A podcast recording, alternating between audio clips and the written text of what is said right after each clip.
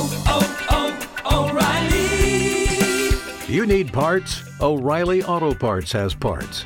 Need them fast? We've got fast. No matter what you need, we have thousands of professional parts people doing their part to make sure you have it. Product availability. Just one part that makes O'Reilly stand apart. The professional parts people. Oh, oh, oh, O'Reilly.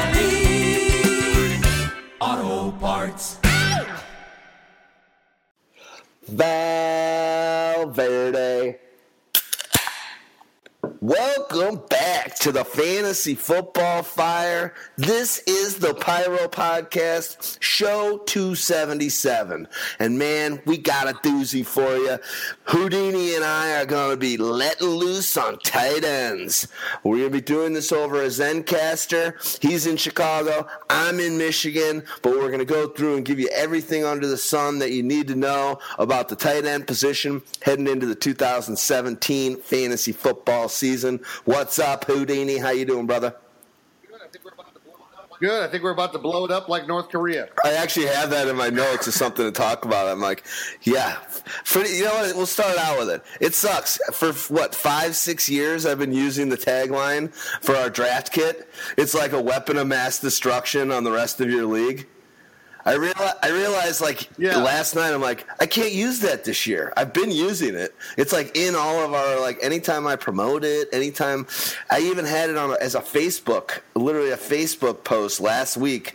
Uh, buy our Pyro Draft Kit. It's like a weapon of mass destruction on the rest of your fantasy football league. It just has a whole new meaning right now. You can't say this. It's, like, too soon or something. Like the world has never seen before. Oh my the likes God. Of which. I think we just we, we won't we won't mention any names, but this is this is terrible. I haven't felt this worried since I was honestly scared about the Cold War Russia back when I was a kid, and everything's been really good. There's been we we. You know, Russia just turned, U S S R turned into a bunch of Russian uh, countries, and everything's been good. The, North Korea and South Korea have their problems. We've had issues in the Middle East, but never been scared. And now uh, I'm scared. I, I posted on Twitter the other day, this could be our last fantasy football season ever. And then John Paulson of four for four uh, responds. He's like, that's if we make it to September. unfortunately, unfortunately, things are just like crazy. You know what just what just happened here. We're recording. It's uh, uh, what Wednesday night, and uh, North Koreans just came out and had a detailed plan of how that they were will take a shot at Guam um, with a multiple uh, missile attack. And it's like, you know, these are just things where the escalation is is getting out of control. So. The one good thing about fantasy football is at least it's a, a great way to take your mind off of all these crazy things that are going on in the world right now. And there are a lot of crazy things going on in the world. So let's let, let's lighten the lube, uh, lighten the lube, lighten the lighten the lube, lighten the mood, and let's talk a little fantasy, man. All right, I agree. We we we, we got it out of our system, but fuck. This shit's fucked up. Let's go to some hot fantasy football takes on the tight end position and just talk about these guys. Uh, good times all around. Obviously, like most positions um, in the league, it's it's a deep it's a deep uh, situation there at tight end. Um, but at the same time, it, when it is so, you, you can, it means you don't have to dive in so early. Uh, yeah, what do you got to say, buddy? It's a different thing, right? Because we've seen the evolution of the tight end position, but what we've also seen is an evolution where you have uh, multiple tight ends on teams that, that sometimes are eating into each other as well. And you never get that top production. Everyone, when Gronkowski was having those amazing seasons, and then he became a first-round draft pick, but never did anyone get the return on investment that they needed for that high of a pick in him. And what's interesting is, and we'll do a little bit of delving into some of the history of tight ends and how they've actually been scoring as far as rookie tight ends, what you can expect out of them, um, and just kind of understanding that I think that this is such a fluid position this year that there's no necessarily no no. runaway number one. Uh, I think there's a group at the top, and I think there's a big grouping of guys in the next about ten to twelve. So it, it makes for very interesting uh, decision making about how and when you want to reach for them. I agree. I mean, pretty much four out of the top five um, tight ends. I mean, geez, even more than that. Five out of the top six tight ends I have kind of uh, four out of the top six, let's say, have have an injury beware kind of label attached to them. So you go high on any of these guys, and um, we'll talk about them, but we know the names. Gronk, um, Reed, Eifert. I mean, those guys are injury-prone dudes, and then you go on top of that, and um, it's it's it's a scary scary situation as far as health at the position. So, um, well, let's go. What we're basically going to do, we're going to go through our tiers, our collective tiers.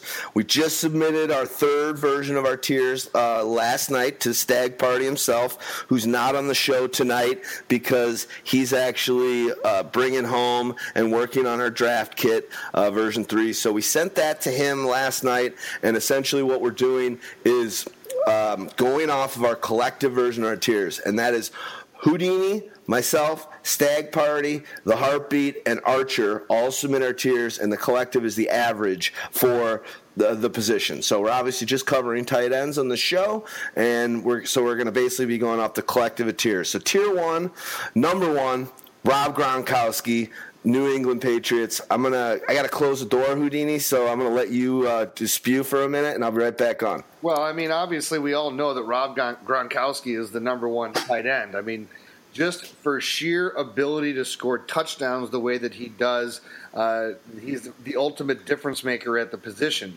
Uh, the fact that he has such a rapport uh, with Tom Brady, that that again takes it to another level.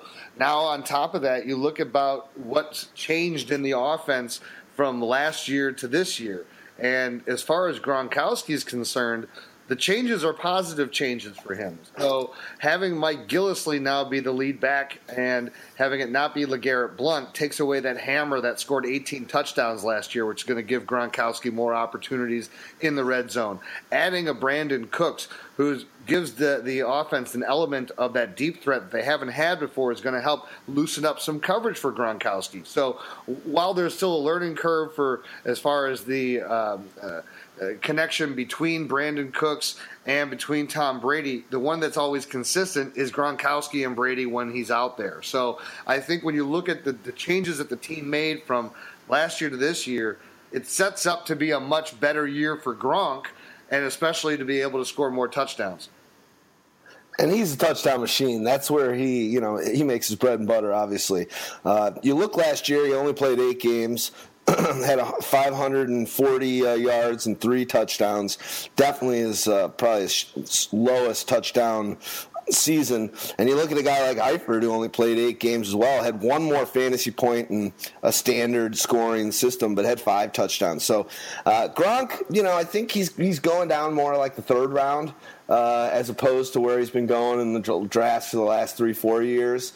Uh, I think people have gotten burned by him, and buyer beware. They're not kind of going back to the, the well.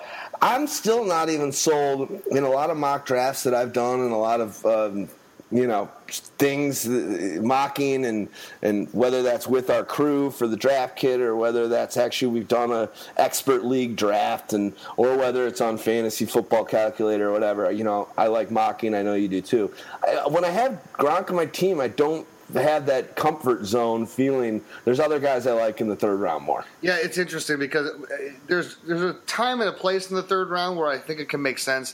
Let's say that you're talking about like a twelve-team league um, where you're on the turns, right? So when you're going from that, that, that second to third round, of where you're going more from that third to fourth round. If I'm at one of those turns where it's like, I would maybe would rather like to grab two wide receivers, but I just don't like the two that are there, and Gronk is sitting there, and then I think it makes sense. But as long as I'm having to, uh, you know, I I, don't, I agree.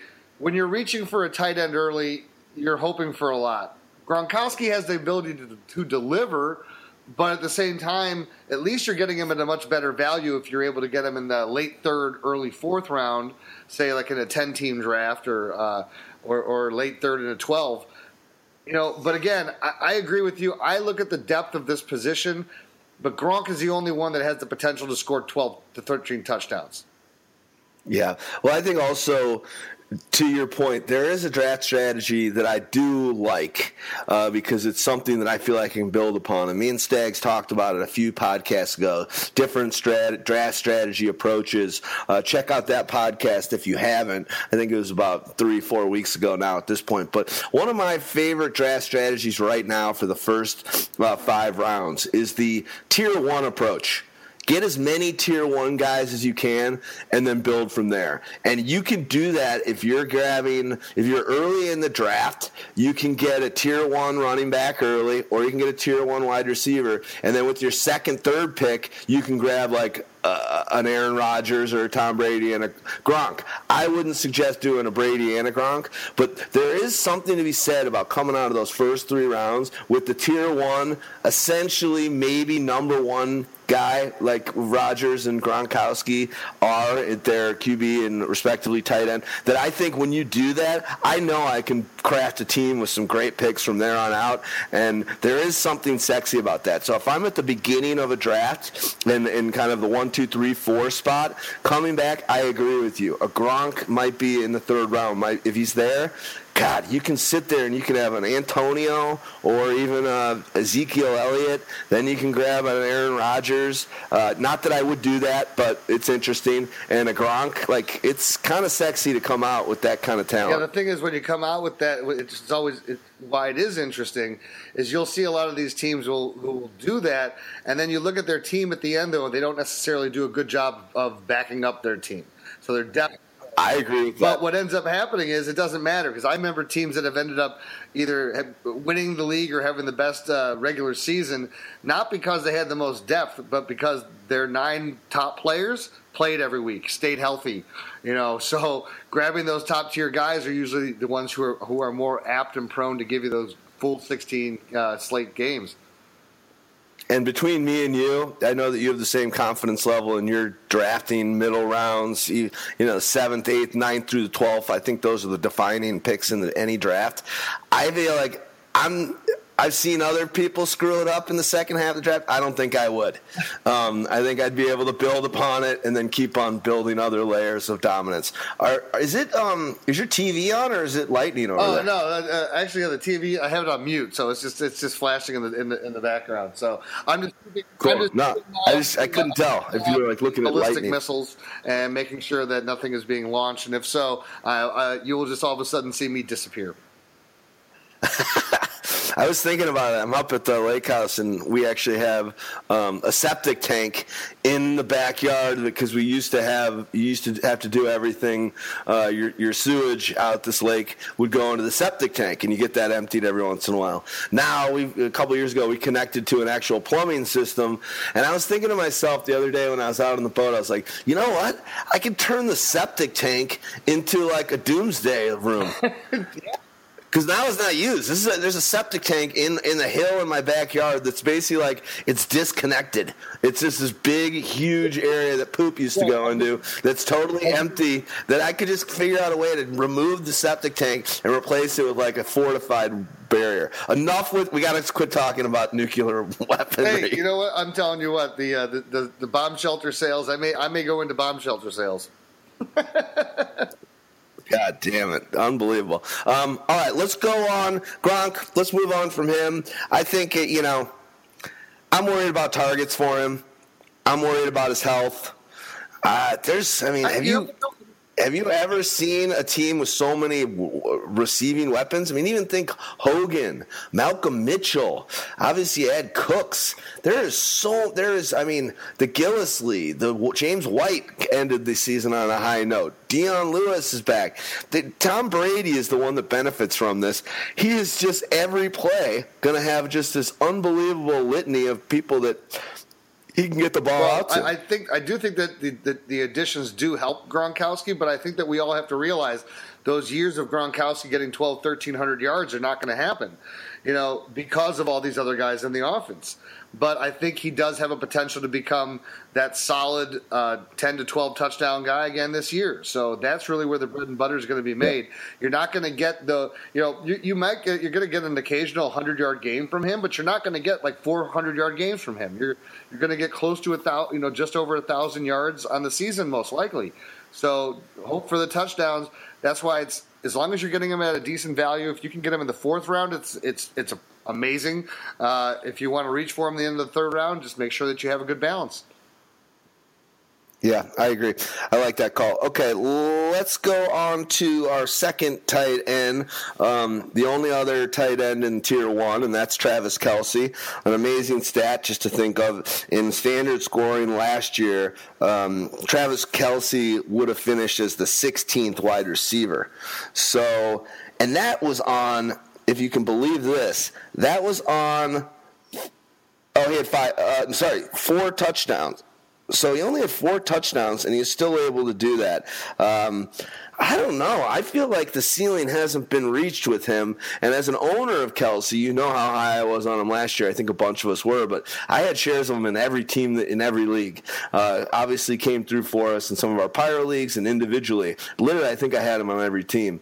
Um, I watched a lot of their games, which I probably wouldn't have had I not had him. And there was a ton of missed opportunities. We've talked about it. It's like Alex Smith missed that guy on a bunch of big plays, uh, wide open. And so I think he, he hasn't scratched the surface yet, to be honest.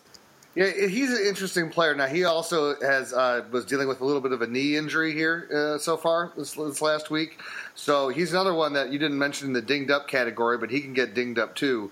Um, The quarterback situation is the thing that, that really concerns me here. You know, if it's not Alex Smith, then we're going to the rookie. And you know how? I mean, granted, at least the tight end is the easiest throw for the for the for the rookie quarterback to make.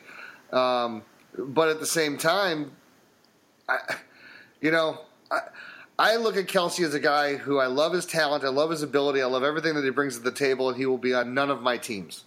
Yeah, well, he definitely moved up. Last year, he was about a fifth rounder, um, maybe a fourth and bigger, and the fourth bigger leagues, but about a fifth rounder last year in most areas. Um, paid off. This year, he's eked up higher and higher. In many leagues, I see him going in higher than Gronkowski, uh, and a lot of people have him ranked higher because it, while he can get dinged up, he's he he has played sixteen games, uh, you know, the last few years. So, uh, and here's the problem with trying to rank him higher than Gronkowski, and this is the thing that I just don't get. You know, Kelce didn't have all that great of a season. You know, it was just that Gronkowski only played in eight games. Um, When I look at those two offenses, it's night and day who has a good offense and who doesn't. Who has an offense that has the potential to put up juggernaut-type yardage in a, in a game, and another one that most of it's probably not going to go – I mean, probably half the yardage. On, on the season, they're probably going to finish with over thirteen hundred yards less of total offense than the Patriots. Yep. No, I agree. Um But he is the he is the number one, maybe Tyreek Hill. I, I hear you. I think if you love Kelce, then you love Kelce, and you're just gonna go grab him. Um, but there's there's like anything, there's there's there's a ward or two, as Stags likes to say, on any player. If if I can find value and I'm looking around and he's the guy that, that is the highest on my tiers, I'm not scared to draft him. Um, Alex Smith, the team, I get it. it. It could be a better situation, but I'm not scared to draft Kelce. But it does seem that it's coming at a higher uh, price than, than it was last year. So what I want, what I've been doing, and we'll talk about him in two players, but I've been going for another guy that's going in the range that Kelce was going last year that I think can be have just as good of a season. So let's go to Tier two and go to um, you know tight end three. Based on our Pyro Collective, and that is Greg Olsen. Olsen obviously is getting a little bit of uh, a little bit of a cold shoulder, it seems, um, via um, I don't know respect. He doesn't seem to be going as high as as necessarily he should be. Um, but he's got three straight, three straight one thousand-yard seasons. What are your – I know he's been a guy that's been on all your teams for the last few years. No one's liked this guy more. Are you still in, or are you worried that, that Father Time's going to finally rear its well, head? Well, I'm, I'm with you, and when you look on the collective tiers, the guy who we're going to talk about afterward is where I'm at with you. Um, who is also my number three, so we'll get there. I have Olsen as my fourth tight end, and I think of it this well, we can let's mention them and kind of collaborate between the two of them because they are kind of in that same. Uh, let's mention the next guy. We've got number four in tier two, fourth tight end is Jimmy Graham, a guy that two years ago I thought was written off from the microfracture surgery uh, last year, and obviously had a tough time learning the new system in Seattle. Uh, but last year just showed this is not an injury that's hampering his skill set, and he's a beast. He's a work workout warrior, and uh, he wants to be a great all-time player. So, um, you know, we can talk about them collectively at the same time because I think they're just very lumpable yeah, together. Yeah, and the thing is this. I look at Greg Olsen, and I love the fact that he's he's had over one hundred twenty-three targets. Um, he's basically one hundred twenty-three to one hundred twenty-nine targets each of the last uh, three seasons. So you know exactly where you're getting with him, but at the same time, his touchdown total went down last year. Um, I I just... worry about him now. We're we're a ten-year career going into his eleventh season. Um, you know, there is more mileage on him now, thirty-two years of age. So I, I look at Jimmy Graham, and Jimmy also is is fighting to get back. And I I kind of like that chip on the shoulder more. And you look at what Jimmy has done since he's you know, gotten to Seattle. It's been two years. He was a relative disappointment in his first season uh, while he was there, uh, only gaining uh, six hundred five yards on uh, forty-eight receptions with two scores. But then he comes back next year, goes, he increases from twelve point six yards per catch to fourteen point two. Catches sixty-five, and this is on ninety-five targets, okay? At nine, nine hundred twenty-three yards with six touchdowns. So when I look at that, he seems to be still more of that impactful guy in the offense. Um, you know, not that much of an age difference, honestly, when you're looking at it between him and Olsen. They're only two years apart. Um, but for for whatever reason, I just kind of I'm I'm leaning toward Jimmy on that bounce back. Uh, Jimmy to take a bigger role in this offense now. Um, I think Eddie Lacy is not an, a Marshawn Lynch, so I think that's going to open up some more opportunities for Jimmy as well. And I just look at Greg Olsen as that. I don't want to be – I'm loving the run that he's on, but it's a, it's it's an extended run. How long can it last? And the one thing we know with the Panthers is – they've been so talent-deprived for years. It's just like, where else is Cam going to go? Where finally this year, it's kind of the exact opposite. Finally, they have tried to get some talent, some weapons, some specialty players that can can make some magic and do some things where I think Olsen isn't the only uh, flavor in town anymore. So I, I agree. I think Olsen is a guy that won't be on any of my teams. He's still I, – I think he's where he's going is, is A D P worthy. I don't think he's like getting drafted high, whereas I feel like in previous seasons he was like being underdrafted and coming at a value, and you're just like, what does this guy got to do to get out inside, you know, the top five uh, rounds? Um, I just don't think that's really happening anymore. But I think Olsen I'll stay away from. But Jimmy Graham, I've been noticing he's essentially on every one of my expert leagues, which I think we've done two so far. I've got a draft in the Blog Talk Radio League on Sunday. Uh, hopefully no one's listening to this. But I, I think we'll probably target him somewhere and try and get him in that one. Um, good stuff all around. I, I, I'm with you. I like the chip on the shoulder. I have a feeling that G- uh, Greg Olsen and Jimmy Graham have worked equally hard all offseason to be badasses for this year, but Jimmy Graham seems to have a better story for him to for this year. And the one thing that's interesting about Jimmy Graham, that fourteen point two yards per catch, that's the highest in his career. So you go back, and, and, yeah. and here's a guy that uh, has also had three double-digit touchdown seasons to his credit. So... Um, you know, and finally last yeah. year, he, and he played the sixteen games, but he looked he looks like he's finally meshing with this team and understanding that his his shelf is his shelf life in the N F L is limited. So you want to make an impact. I want that guy with that chip. So yeah. Yeah. The last thing I'll say about um, Jimmy is Jimmy's got two of the top, I think, seven tight end seasons in the history of fantasy football. So this is a guy that, that, that gets it done at the highest point scoring level ever.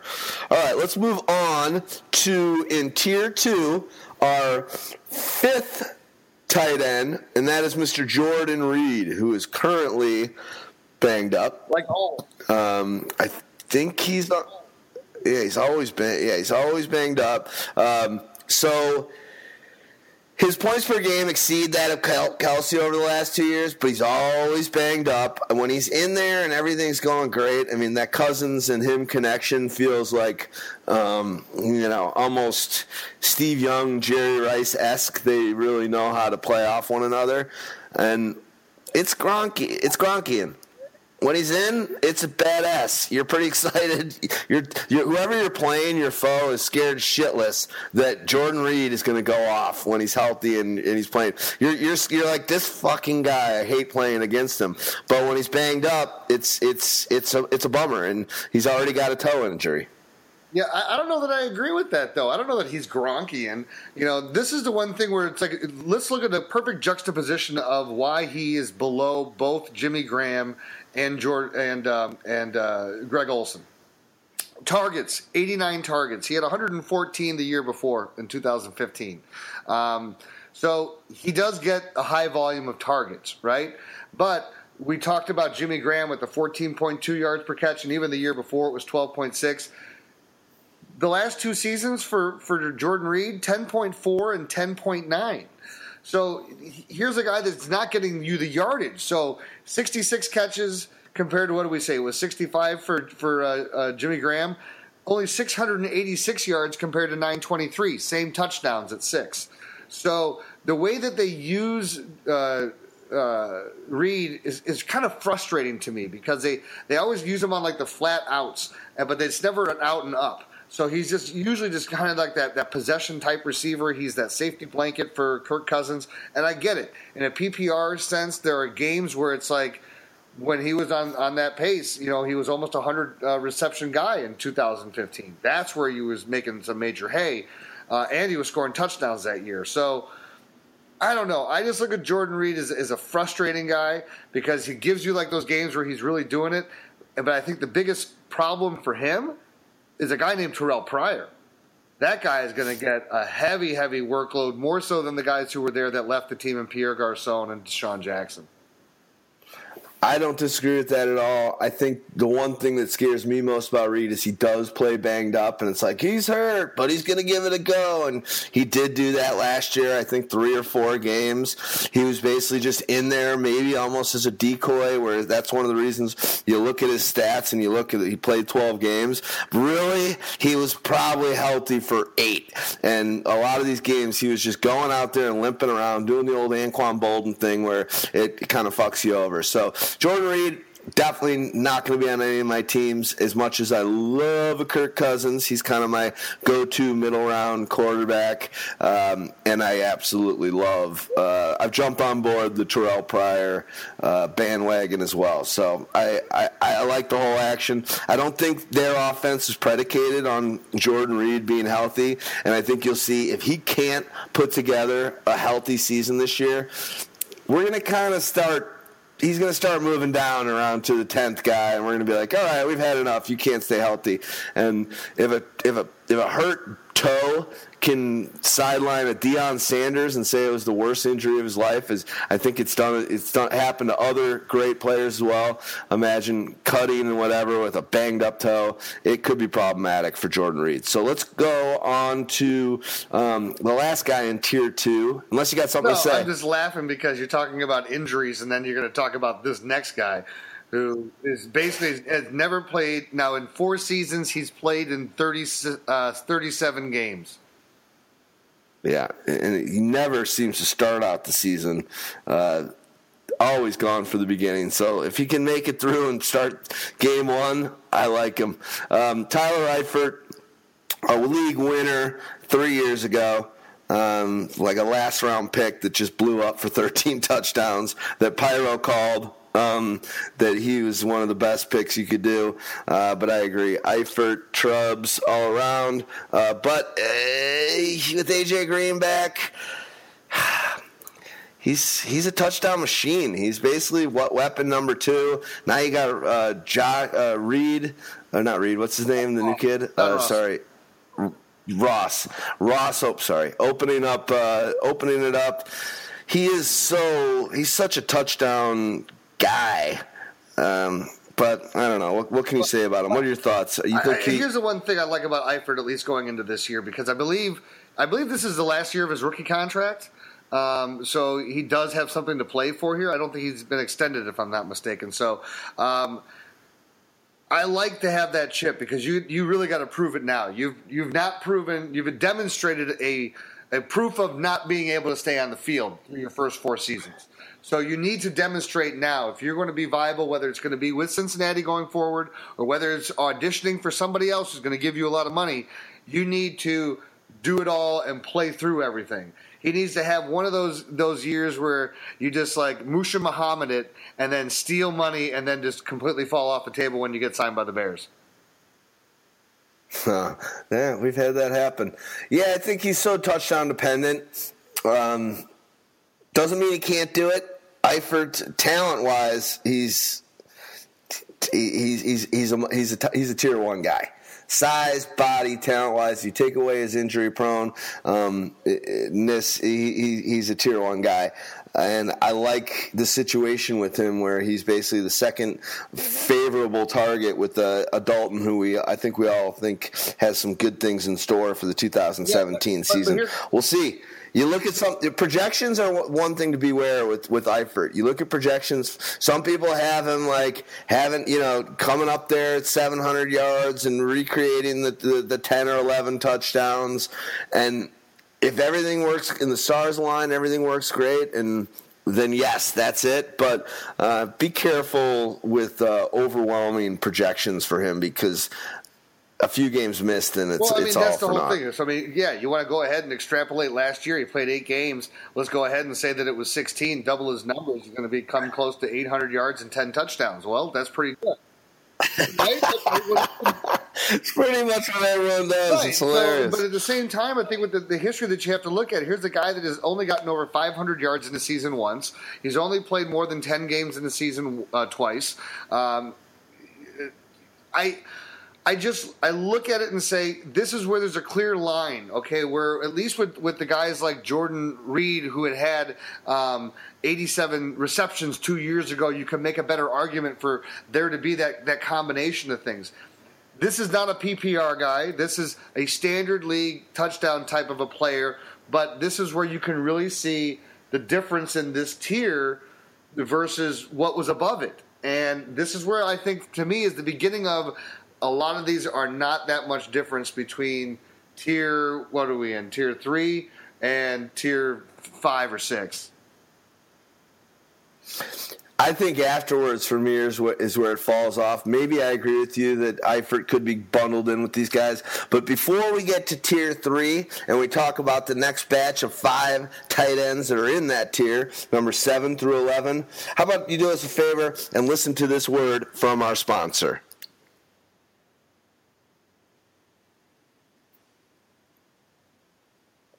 Thanks a lot. We appreciate that. Um, good stuff, uh, Houdini. Before we get into this tier three, I just want to uh, take a quick moment and give a uh, Pyro promo, talk about some of the cool stuff we got going on at pyromaniac dot com. Uh, basically, we are going to be releasing version three of our Pyro Fantasy Football Draft Kit, the best one out there. I, I won't use the tagline we talked about earlier, but uh, we'll be releasing that at the end of the week. Could be Thursday night, could be Friday, it could be this weekend. I know Stag Party's uh, birthday is this weekend. He's trying to get it done before then, so I anticipate it coming out about Friday. Uh, basically, if you've already bought it, you are awesome, and you're sitting there like a pig in shit of fantasy football domination, uh, loving it. You will automatically be sent uh, version three if you bought version one or two. Uh, but it's just such a badass thing, and you guys hopefully listen to the podcast. We've promoted it before. I'm not going to go too deep into all the different deals with it, but it's twenty-five tabs. There's nothing like it. I use it in season all the time. It's it's not a just a pre-draft draft kit. It's it's a weapon and a utilized tool that you're going to use throughout the season. So do yourself a favor and do us a favor and pick up your Pyro Draft Kit version three. Any d- version. Version two is out now, but version three will be out this weekend. If you buy version two tomorrow while you're listening to this, you'll automatically get version three and version four sent to you. Then an added bonus, if you want, you know what, we sell it for twenty bucks, but if you want five dollars off, in the, while you're checking out, put in the discount coupon code VALVERDE to get five dollars off. So instead of it being twenty bucks, it's going to be fifteen. And basically I'll spell out Valverde for you because we actually put in the uh, the extra A's. It's not to trick you. It's just to be consistent. Uh, so at the discount code, it's going to be capital V, three A's, A A A L V E R D E.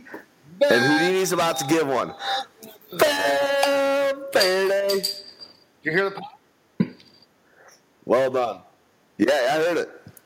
Okay, so five dollars off Valverde. If you have any questions, you can hit us up on social media or anything like that. And if you say you had a hard time or couldn't spell it right, um, don't worry about it. Just hit me up via email or on social media or however you want. I'm one of the most accessible people in the fantasy football industry, no question about it. I will make sure to take five dollars off of your purchase.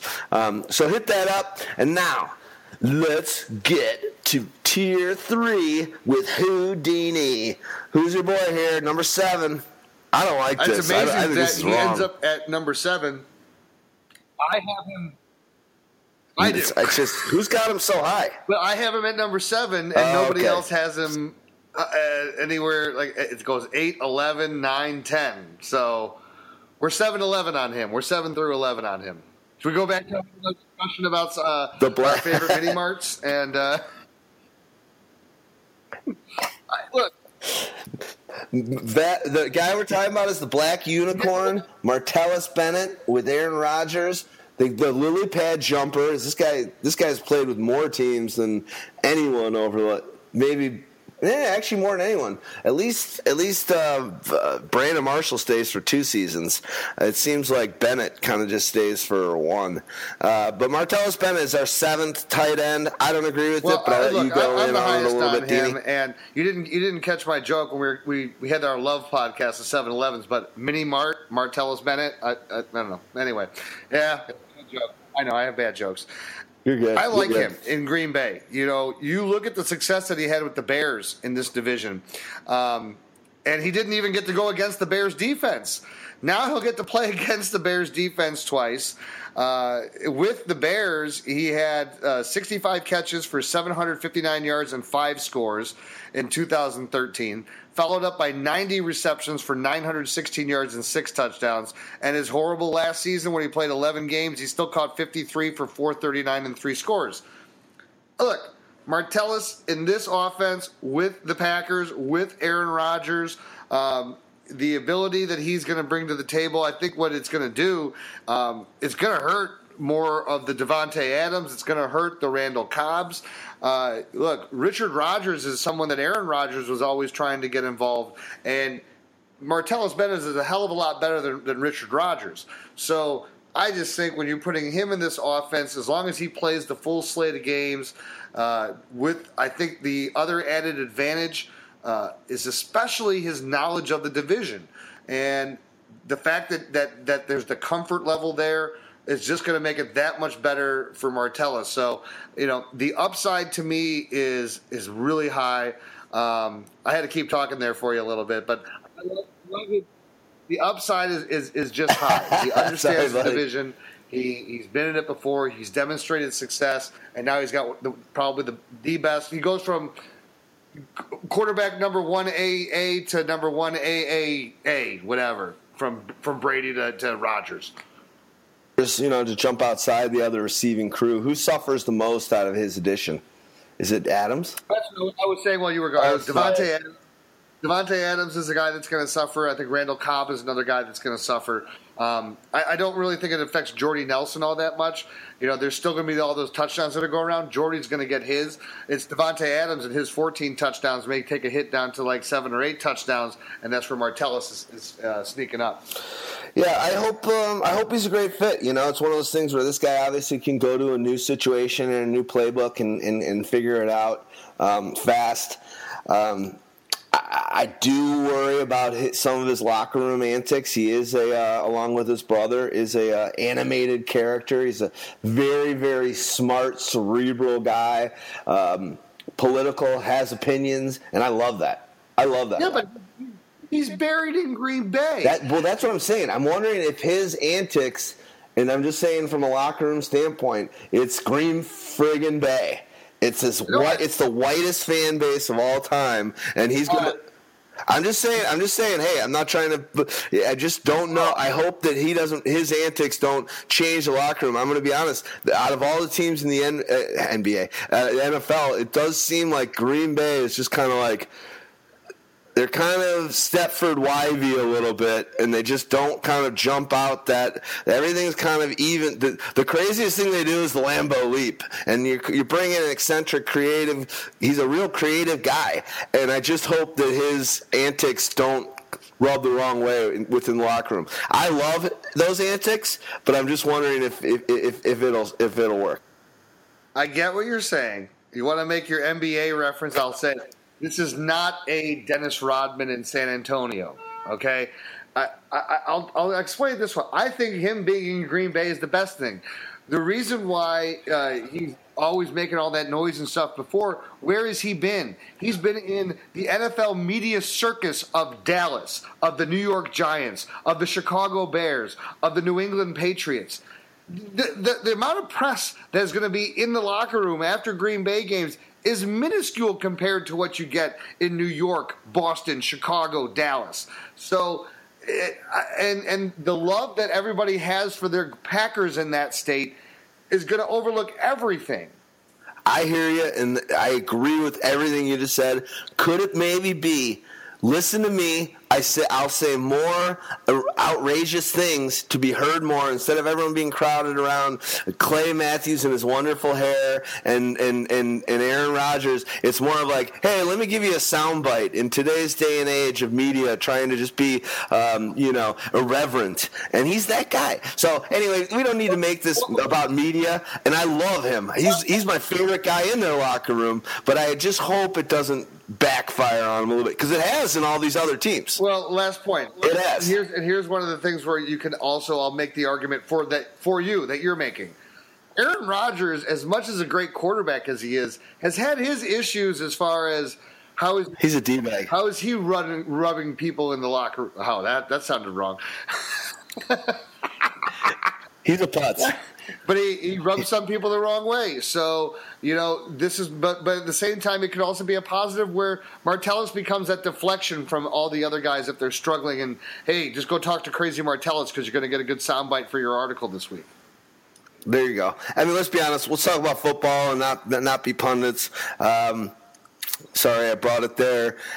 He's. He's the best kind of do-it-all tight end they've had. You, you brought up Richard Rodgers. I know that. Um, you know, J- Jared Cook. He's the best tight end that, that Aaron Rodgers has probably ever had. I mean, who's who's? I can't think of a guy that's better. Um, so let's see if they, they utilize him. And let's see if he's um, able to bring some big things. He's I like his A D P. I don't. He's not going. He, he's going lower than our tier, top of tier three, seventh ranking in real drafts. Uh, he, he he comes at a value. So if we've got him at seven as a whole, um, you can get him much later than that. You can get him later than basically all but one or maybe two people that we have next in this tier. Yeah, what's interesting when we say, like, I had him at number seven, this is a clear de- difference of uh, a tier break for us. When you go from Tyler Eifert, who collectively comes out at a six, and Martellus Bennett, while he's our number seven, the collective average, though, of all of our numbers is nine on him. So that's a big jump. That's a big tier break jump when we're talking about from the Eiferts to the Bennetts. I, I just believe that Bennett has that upside potential. So let's talk about the next guy, because a ton of upside potential that you and I both love. What's interesting is that as we look at the collective tiers, uh, the Stags and the Heartbeat couldn't be more opposite of where we are. Uh, Mister Hunter Henry, uh, tight end going into his second year with the Los Angeles Chargers, and Philip Rivers, who has a great history of with tight ends, one being Antonio Gates, who also still happens to be around. So I know you have a good uh, love affair. I'll let you talk first about him. I mean, look, we talk about, and we or we're going to talk about how tough it is to break into the league as a tight end and have a productive rookie season. Add to the fact that when that does happen, there's usually not a Hall of Famer existing tight end on the roster that's playing. Let me make sure how Uh, yeah, Antonio Gates played all but two games last year. Still had ninety-three targets. Um, I mean, Hunter Henry, dude, he's he's he he's he had a great season. He had obviously a little touchdown dependent, but this guy came came out. He was the top ranked tight end out of college, what Arkansas, and came out right away and showed that he could could play. So why would I not think that he's built upon that? And the best thing that's ever happened for this guy is the fact that um, Williams is, got, is going to be hurt. I'm just, to be honest right now, again, he's high here, and I think Pyro in general is a little high on him. Um, it's better than being high on some of the other stuff we are high on. Uh, but for me, Hunter Henry, I've been going kind of on that Jimmy Graham and back. I'm still getting Hunter Henry as for that depth, because you know I'm not scared in a in a flex league. I like starting two tight ends. Go ahead. So if we look back on rookie tight end seasons since two thousand, Hunter Henry's season last year of thirty-eight receptions for four hundred eighty-two yards and eight touchdowns was the fifth best. Number five best. Um, and who was the head of that? Uh, Aaron Hernandez in two thousand ten. With too soon? Four, too soon? Too soon. John Carlson back in two thousand eight. You remember John Carlson?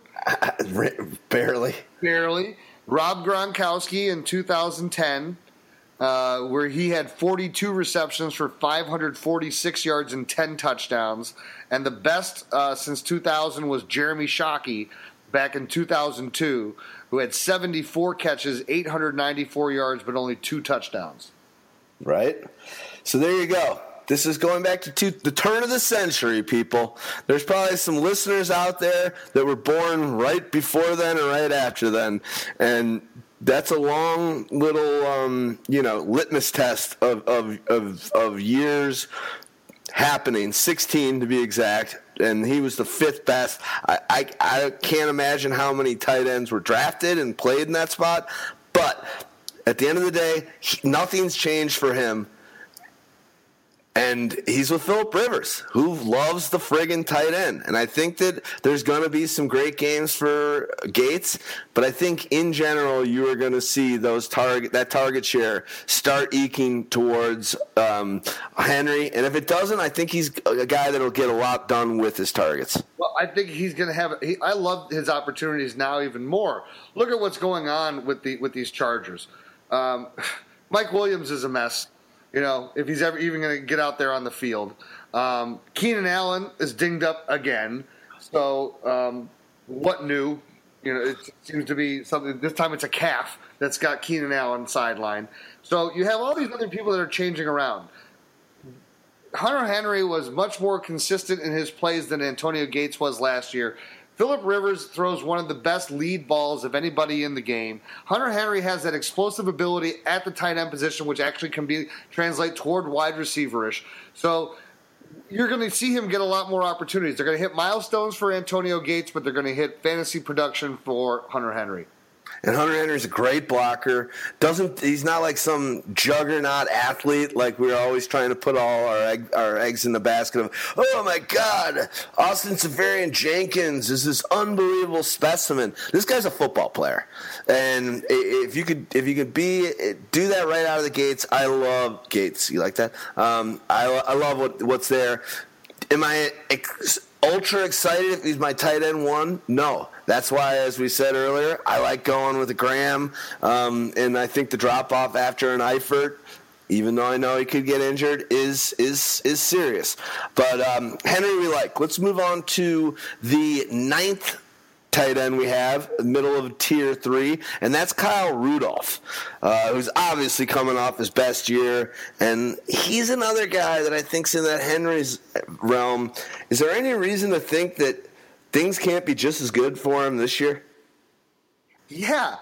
He had one hundred thirty-two targets last year. Whoa. So, I, okay, you, I'm just saying, he needs, if he gets those targets again, that's one of the things I know where Staggs is leaning on. Here's a here's a guy in in what? How many years has he been in the league? Uh, six years in the league. This was his first year that he ever had over five hundred receiving yards. Um, it's only the the, the seven touchdowns. I, uh, granted, I'll I'll give him that. He's he's a career nine point nine yards per reception. He's not the big down the field threat type of a player. You know, but he's been a top. He's been a top three, four tight end a couple times in his career, and I think that. So I'm just gonna play devil's advocate. Do I love this guy? I agree. His, his targets are coming down. He led all. He led all tight ends last year with the, those one hundred thirty-two targets. Led everyone, but. I think that he might be one of the most consistent guys up here. And again, let's just talk about value where you're paying. He's not – I need to open up a window on A D P. I'm going to do it right now. I'll come up with it. But um, he's. It's not like this guy is, like, going high. I think that where he's going, he's kind of still a value. And um, I don't know. I, I just think – I think he's a consistent player that's going to throw up some duds, but he's actually – Gonna, gonna, gonna be at the end when the season's done. Do you think he's outside the top six tight ends? I, I do. You do. Um, I do. You know, look. Top ten. Top ten. Let's say top ten. No, I, I, I think he's. I think he's a. I, what do I? I think I. Where do I got him? I got him at number ten. So yeah, I think he's a top ten. I collectively I, I, have him at nine. It's all right. I'm. I just look at Rudolph as is. This is not that flashy guy. He's the one where it's like, hey, perfect. You want to wait to go grab your tight end until late?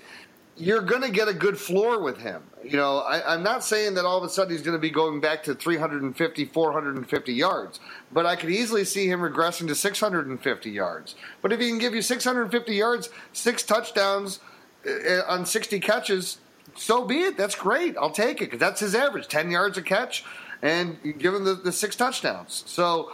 not a bad season. I just don't know that I'm I'm a career year beware guy.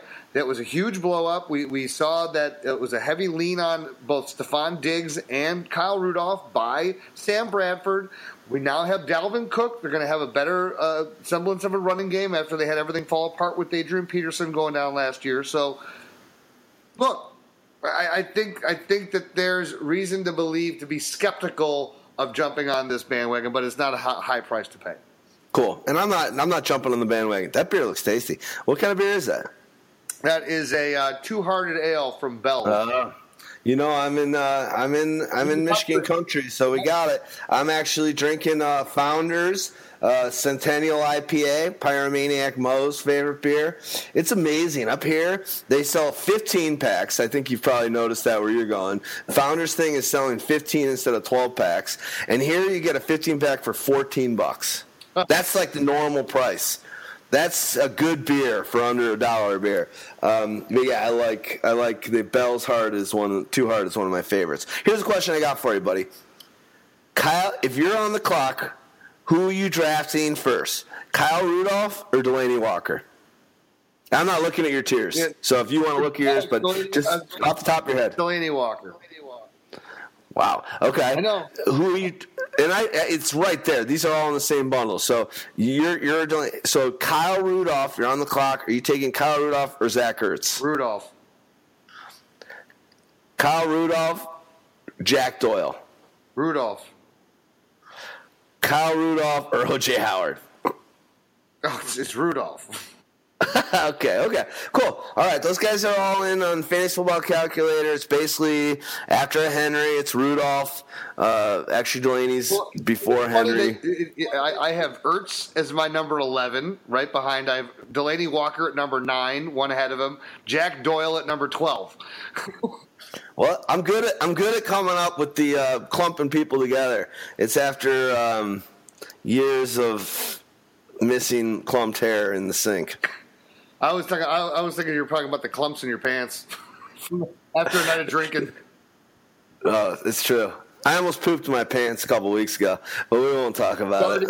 I, I made it. I made it in just the nick of time. People tell me on on uh, on on uh, over social media they really relate to my uh, personal stories on the uh, Pyro Podcast. If they only knew some. If I if I open up the, the floodgates to some of these personal stories, I don't know how I don't know how much they'd relate to them or like me. So was me the anymore. Original Diarrhea song about you? You know, doing the fifty yard dash to the bathroom door, couldn't make it to it, so I did it on the floor. Diarrhea. Pretty much. There's been it, it's it's. It, I'm screwed. When I'm older, dude, there's there's that whole thing like I've fallen and I can't get up. That whole wash. I'm gonna be like I'm gonna need like. If I'm not wearing the pens, I'm going to need someone. I fa- I need to poop, and someone needs to bring no, me a bucket. I farted, but it's not fart. It's poop. And I can't get up. I, sh- I sharted, and I need a new pair.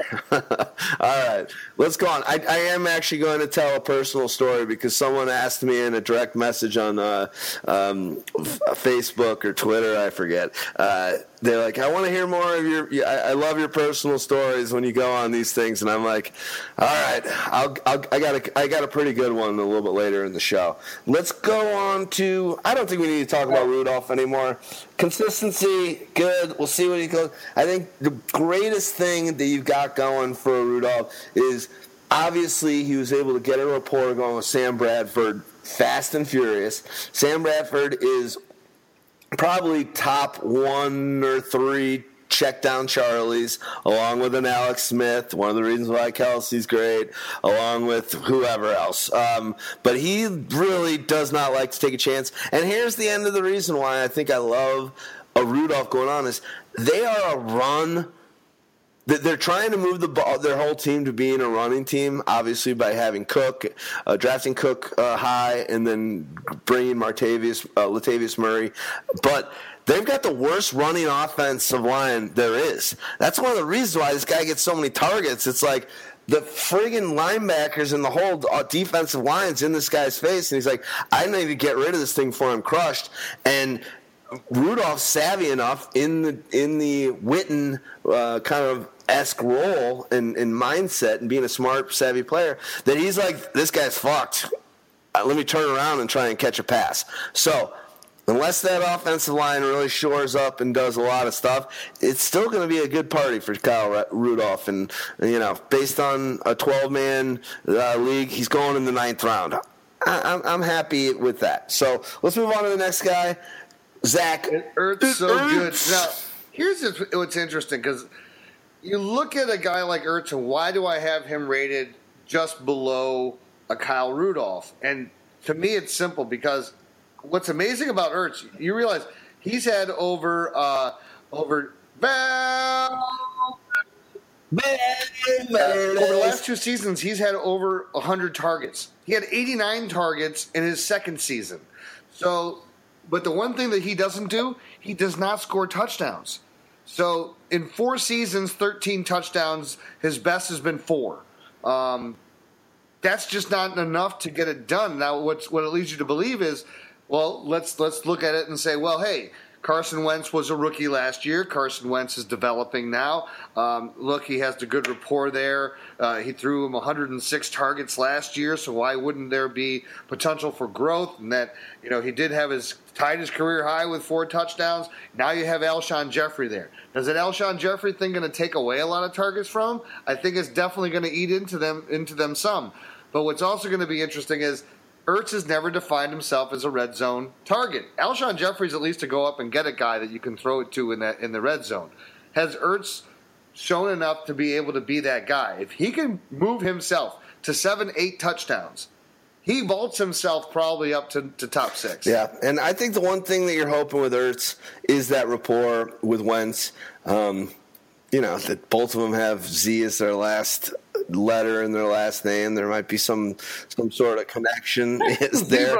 Uh, but he's gotten better every year. But to bring Stag Party into the room, what he would say is subtract those last two games of the last three seasons where all of a sudden he's got like seventeen catches. I don't know on how many targets. I'm not looking at the game splits. But he, if you subtract the huge games that Ertz has had over the last three games, then what are his numbers? That's Stag's devil's advocate approach, and I appreciate it.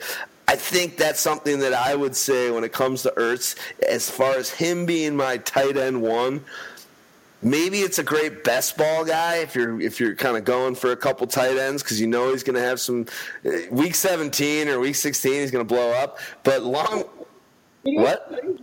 He, he he does put up huge numbers at the end of the year every year. Like not not and, like the biggest numbers ever for a tight end every game. Like the list, go for it. Well, Let me, let me give it to you. So in two thousand fourteen, in his second year, in the second to last week of the season, he had fifteen catches on eighteen targets for one hundred fifteen yards. Then the next season in week, uh, so week uh, fourteen, or well, th- three weeks left in the year, uh, eight catches for seventy-eight yards and a score, followed up by thirteen catches for one hundred twenty-two yards, followed up by nine catches for one hundred fifty-two. And then last year, in the last game of the season, he caught six, thir- uh, thirteen of sixteen balls for one hundred thirty-nine yards and two touchdowns. This is, this is like when you say that, extrapolate. If you extrapolate his season out over, if you did that with his, with the last three games of his career, he's the best receiver. He's like better than o- uh, Odell Beckham. I think I think if I'm his coach, no matter wherever he is, I'd be like, it's the third, it's, it's the last week of the season, Zach. You got to give it all you got. Play it all on the field. That is great. Or or just Zach, he's got to show up for like in in July for preseason games. You do fake like preseason game, six preseason games for him, uh, added to the four that they have, and then by week one, he's he's in he's in prime form. No, I think I think you just make him show up to preseason games wearing his winter outfits. It's December. It's always December. It's weird, though. He, he's just got this weird thing where at the end of the season, all of a sudden, it all gels, and he's, uh, uh, you know, otherworldly. So, anyway, I think we can move on from him. Uh, let's move on to the last. You got something? Yeah, go for it. Last thing just to say, but Ertz is young, so you still have this youth Part, part on your side. You have a developing relationship with a young quarterback. I think those are things, especially if you can steal him away in a dynasty format, do it now. Cool. I like that point. All right, let's go to the last guy in tier three. He's our eleventh ranked collectively tight end, and that's Delanie Walker. Man, this guy is probably the oldest guy we've talked about yet. I think he's older than Olsen. Um, He he's kind of sat around as being uh, Vernon Davis's jock holder for years in San Francisco. Older than, hold on. He's older than Olsen by like sixty days. Fair enough, but they're both old. I'm not. Hey, I'm just saying he's old. You wouldn't think about it because he kind of like. When he was in San Francisco, he, he just didn't get much happening because Vernon Davis was making it happen. But he's he's been around for a long time.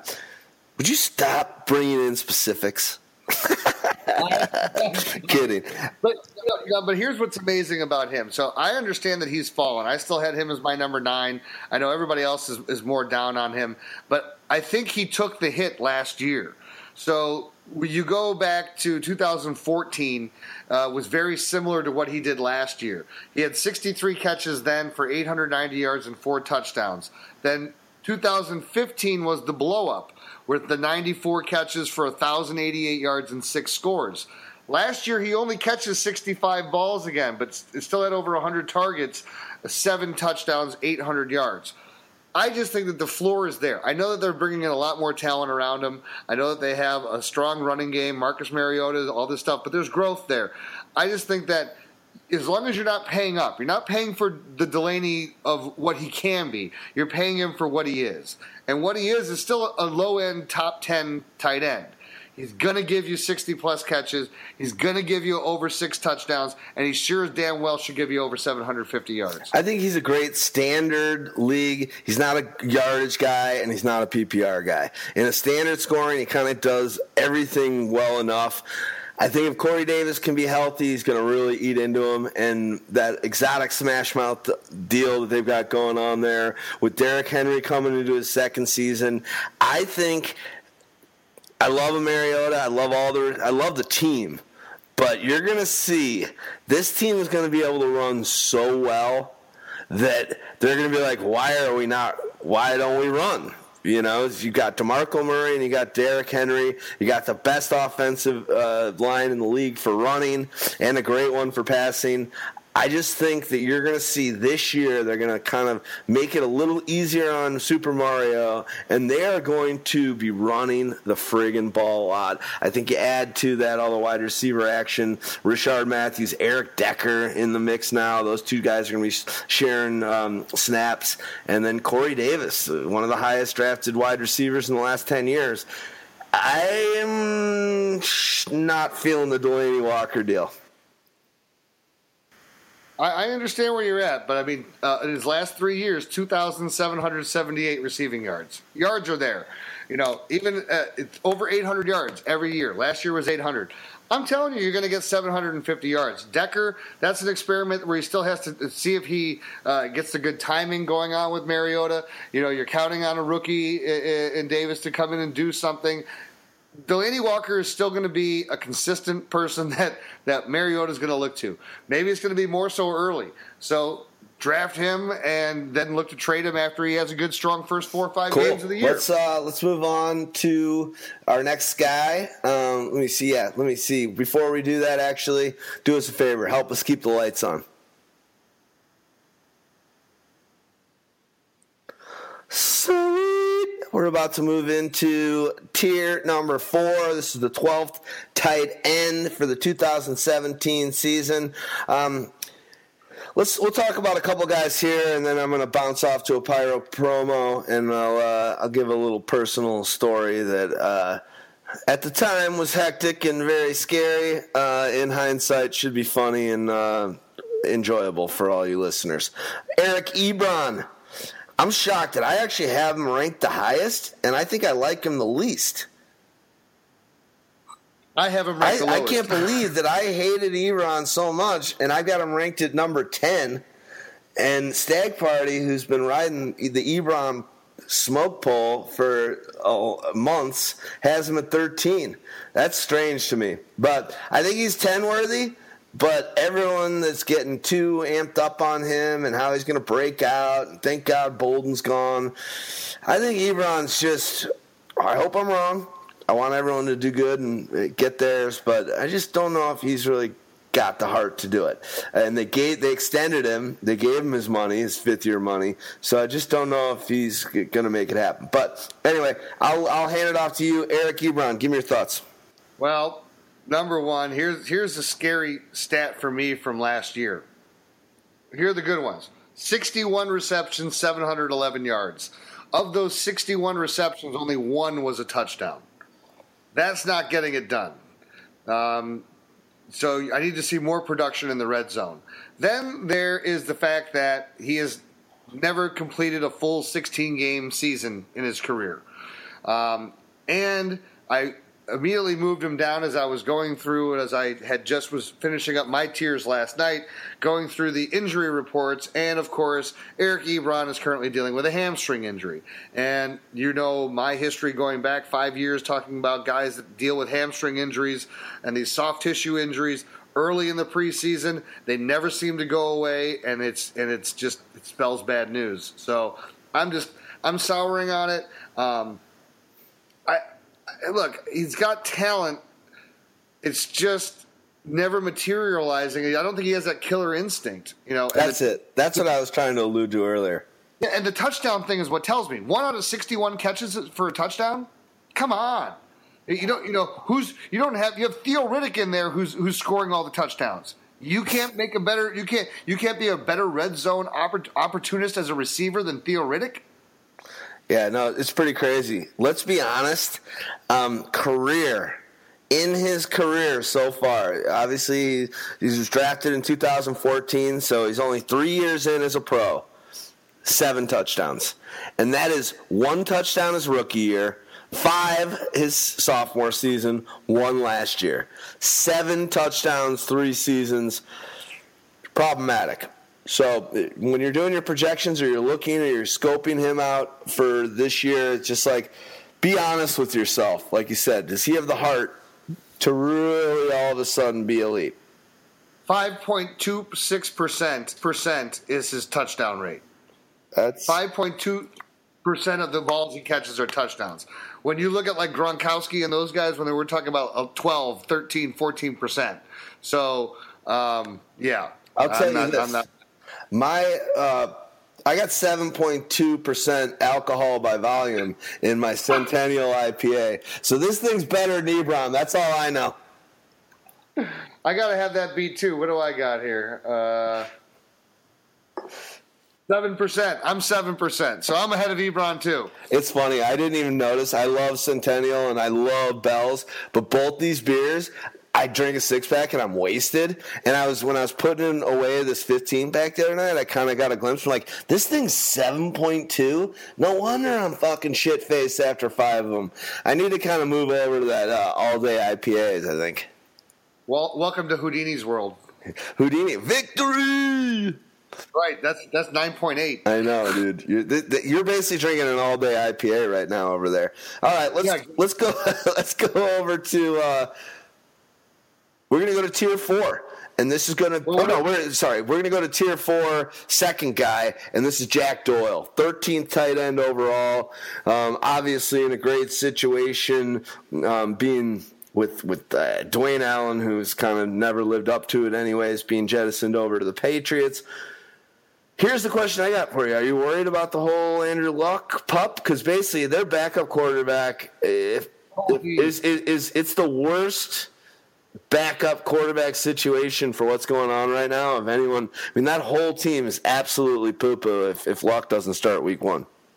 Do you realize that it's been that way for Indianapolis ever since they had Peyton Manning?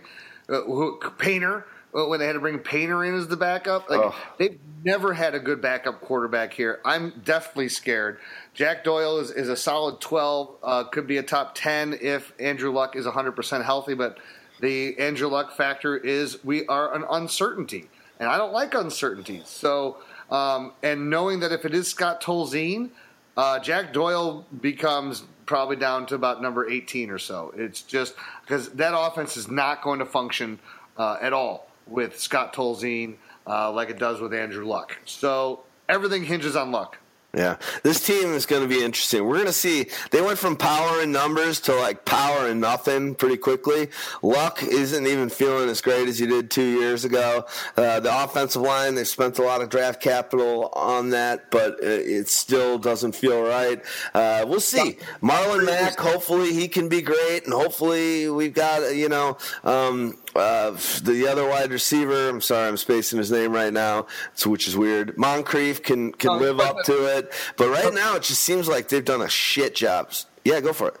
Yeah, and Moncrief is dealing with a shoulder injury right now. So this is just, a, I don't know. That Indianapolis is, is a team that I'm I'm kind of wary of. I, I love all the talent that they have. I think they extracted a lot out of that talent last year, and I'm, I'm kind of wary of of jumping on them this year. Except I like where you and I are, are on board, though, is with the rookie Marlon Mack at running back. Well, one of my one of my buddies, I agree with that. One of my buddies is uh, got a great name. He calls it uh, he calls him Dante Manqueef. That's pretty good. It's pretty, it's pretty good. Meat bone. Um, yeah, I, I agree. I, I like I like a Mac. I think he's gonna he's gonna be ex, ex special. We'll talk. We're gonna actually cover next week's podcast. We'll have Stag Party back in the mix. You're in next week, right? You're not out of town for work or anything? No, I'm in next week. Cool. So we're gonna be doing running backs uh, next week. uh, the three of us, and we'll all be together. I'll be in Chicago, and we'll, we'll fire it up. So, but so far, it's been a great show. I love doing these uh, these remote shows with you, Houdini. Yeah, and, and then when we go from remote to being in person, and then we do running backs, get ready to strap yourself down for five hours of fiesta on running backs. Lonesome Dove level. It's basically going to be like, it's basically like reading a book of Game of Thrones, it's but like it's roots. Running backs. It's roots. Roots. Seven days. We're going to be for seven days. Or Blue Gray. Remember the Blue Gray uh, uh, miniseries? I remember all of them. This, it, it could be Ken Burns-esque. All right, let's move on to the next guy, and that's going to be fourteenth tight end. This is the middle of tier four, Julius Thomas. You know what? To be honest, I haven't been excited about him at all, but now with Cutler there, thinking about what he was able to do um, with Zach Miller, what he was able to do with um, the Black Unicorn, what he uh, maybe he moved, maybe I'm a little more excited about him now. I actually had him at sixteen for as my tight end. Stack Party had Julius Thomas as his twentieth. You had him at the fourteenth. Archer eleventh, and Heartbeat is eighteenth. But maybe with uh, Jay Don't Care Cutler, it could be a little bit better of a situation. What do you think? Well, that's why I moved him up, actually, uh, when I was doing him, you know, going through him, finalizing him yesterday. I, I think I had him initially about sixteen or seventeen. Um, but I do think that, you know, Cutler's always kind of like the tight ends. I mean, even when he had Greg Olsen, even though he didn't throw to him as much as he should have, uh, I think it's, it was known. And, and and let's go back to Gase, right? Was was, was Gase there with Julius Thomas in Denver? Yes, yes. Uh, at that His time? biggest season was with I, Gase. So I, I look at all these different factors and, and, and the guys who where a coach has gotten the best out of them, and those those two guys, uh, the, the most important, the quarterback and the tight end in this situation.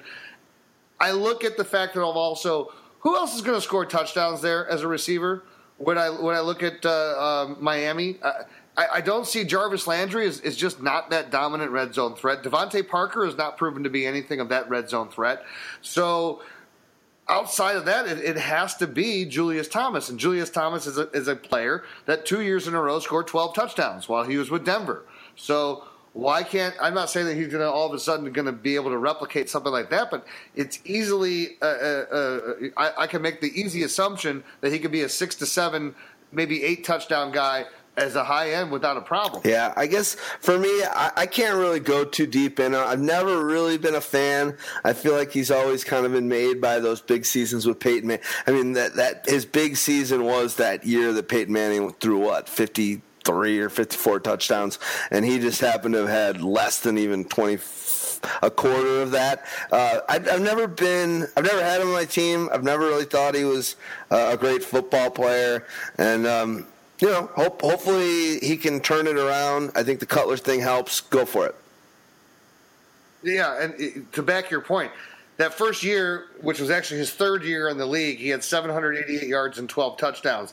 Since then, where he had the twelve touchdowns the next year, he never topped five hundred yards again. So, you know, he's not been that yardage guy. You know, the last two seasons he's been under ten yards per catch while he was with Jacksonville. But that's, again, that's what Jacksonville, and they signed him to that contract, and I think they were thinking that he was a different player than he was. At least I think Gase knows what he is, so I think you get out of him what he can be. And again, I don't think that they have any other good red zone threats there, so I think that's where his value to me is. And in fantasy, you can make up for yardage if you score an extra three touchdowns. No, for sure. I think the one thing that you got to remember, it's easy to say, hey, that's Jacksonville, and I, I agree with that. But Jacksonville two thousand fifteen, Bortles, I think he was second in touchdowns. He had a ton of yards, and the guy still just didn't. He he really wasn't. Didn't have. He had less than five hundred yards and five touchdowns. So, in that two years ago, last year Jacksonville was a nightmare. Two years ago, though, they just they were putting up the fantasy points through the receiving game for Hearns and Robinson, and he was on that team and played twelve games and still didn't really do all that much. He, you know, he did okay. He did okay. Um, but let's move on to the next one, Jason Witten, old time. Um, old time. No, Kobe Fleener. Oh, sorry. Yeah, go to go Fleener. Um, hold down the fort between these two guys for a minute because Daisy's kind of scratching well, at the door, and I might go take a leak.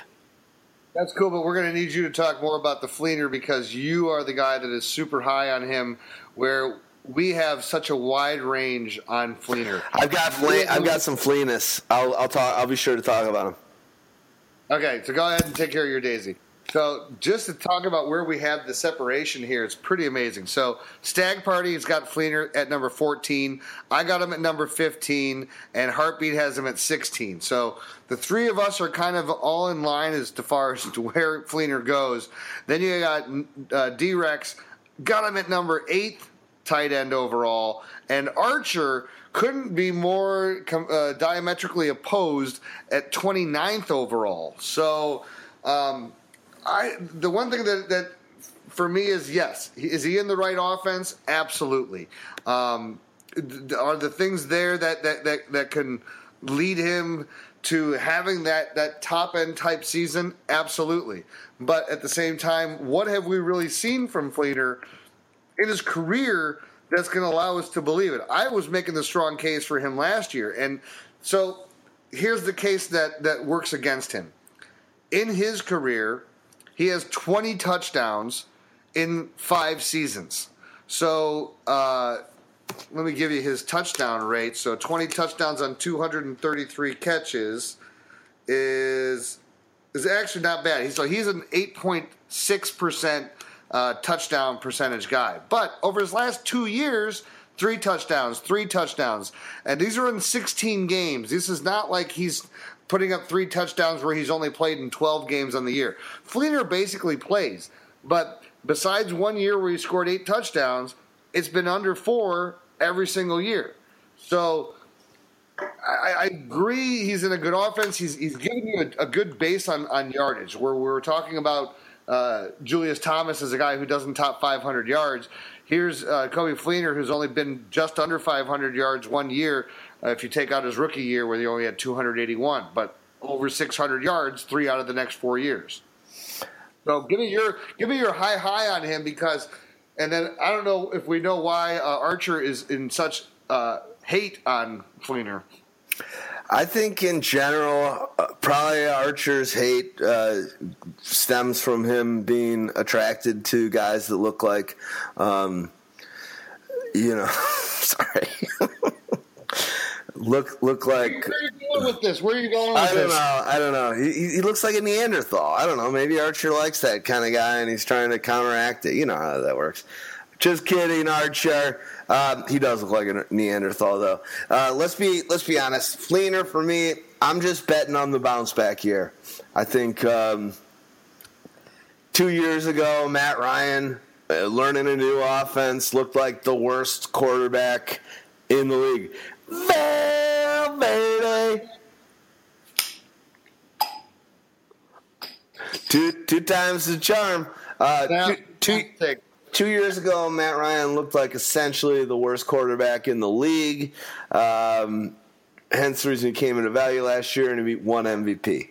That was because he was in a new system with Shanahan. Sometimes good players have a tough time um, learning things and going to new systems. And after playing literally his previous, his co- collegiate and his early years um, of the N F L with Andrew Luck, there was like kind of probably an overly gross familiarity that I think well, I'm going to bank, and I'll let you go on a minute because I, I don't have like, I'm not taking a hot take or giving stats or anything. I just think oh. there's a rebound that I think he's going to do well this year because now he's got one more year deeper and he's away from Luck. I think there was a, a real a real separation anxiety for him last year. Well, not only Luck, it was also Pep Hamilton who was there for how many years. But my yeah. question to you is, I, I don't have anything to say on it. My question to you is, do you believe that all of a sudden he's going to become a touchdown guy? And if so, why? Because it's just four out of five years he's been less than four, four or less touchdowns. I don't know if he needs to be a touchdown guy. I just think he's going to be a better – he's going to – the whole – offensive receiving pie chart is going to include him more. You got Brandin Cooks, who was, what, sixth or seventh wide receiver last year overall, gone. We know that uh, Mike Thomas could have some regression. I still like him a lot. But what else? I like Snead, but I just think out of those three guys that we mentioned, Mike Thomas is is is, is six three, but he's still a possession receiver. I think he's still the red zone target. And yep. He had a lot of drops. Hey, I'm not going to say he's uh, going to be a red zone or a touchdown guy. I just I have faith in where he's getting drafted. To be honest, he is getting drafted so friggin' late. It's actually kind of funny. Um, in and maybe this is changing, but right now Fleener is the nineteenth tight end taken in mock drafts off fantasy football calculator dot com. That's the fourteenth round. So you're going to tell me that you're not going to take a flyer if you feel like you want to back up the tight end position, and you did what we talked about earlier, and you got a Jimmy Graham in the five, the six, the seven round. You don't feel like there's an upside there at all if things do click and there is a a, a, a, a nice little like rebound season, that that isn't a value pick? I feel like it is. I, I, I understand where you're going, but I just don't see how they're going to get that much more growth. When I look at the problems, is this. Is he going to get one hundred targets in that offense? And he's never had one hundred targets in his in his career yet. I, I don't think I don't think so. And I don't think he needs I don't think he needs targets. I think he just needs to not drop well, the ball. And well, but that's the problem. He needs targets because his completion percentage, his catch rate is fifty-nine percent in his career. So you're dropping almost half of the passes that come to you.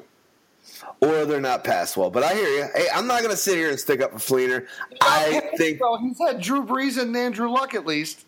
I know. I, I, I'm thinking rebound, rebound and in the fourteenth, fifteenth round. And to be honest, I'm seeing him. No one likes him. No, no. I'm seeing him being available later. Like, I'm in some drafts that are twenty-four rounds, and they're just, like, too many rounds. And just Fleener's sitting there, and it's one of those things like, all right already. I'll take the friggin' guy. He's the highest on my tiers. I just need to grab him. Yeah, no, no. I agree with that. If you're going late, late, you know, you're grabbing him as your second tight end, the upside's there just based on the offense, also based on what we saw uh, Drew Brees has done in the past. I'll, I'll play the devil's advocate to myself. What has Drew Brees done in the past with tight ends besides uh, Jimmy Graham? Well, he made Benjamin Watson look like one hell of a tight end before Kobe Fleener got there. So, what has he done since or before then? Zero. Jimmy, he made into some of the greatest seasons ever. So I think there's just that, that upside. I like the way you say it. The ceiling is super high. The floor is uh, kind of a blurry, hazy zone. We don't know what it is. But the the value or the draft capital you have to take for this Neanderthal is not something that if he sucks balls, he could be your second pickup or uh, drop, and no big deal. Well, well, my last point, though, is just to understand, too, I, I'm worried about the touchdown rate really going up appreciably, especially since you have Adrian Peterson there. If Adrian Peterson is what Adrian Peterson is, he'll be getting those balls inside of the three-yard, four, four, two, three, four-yard line and running them in for touchdowns. I agree. And for a fair day, cans work better. Cans work better. Tastes so good when it hits the lips. Let's go on to our next um, guy, and that's Jason Witten. Sorry, I screwed up that before. He's tight end sixteen, last guy in tier four. Whew, man, this guy this guy is the oldest, right?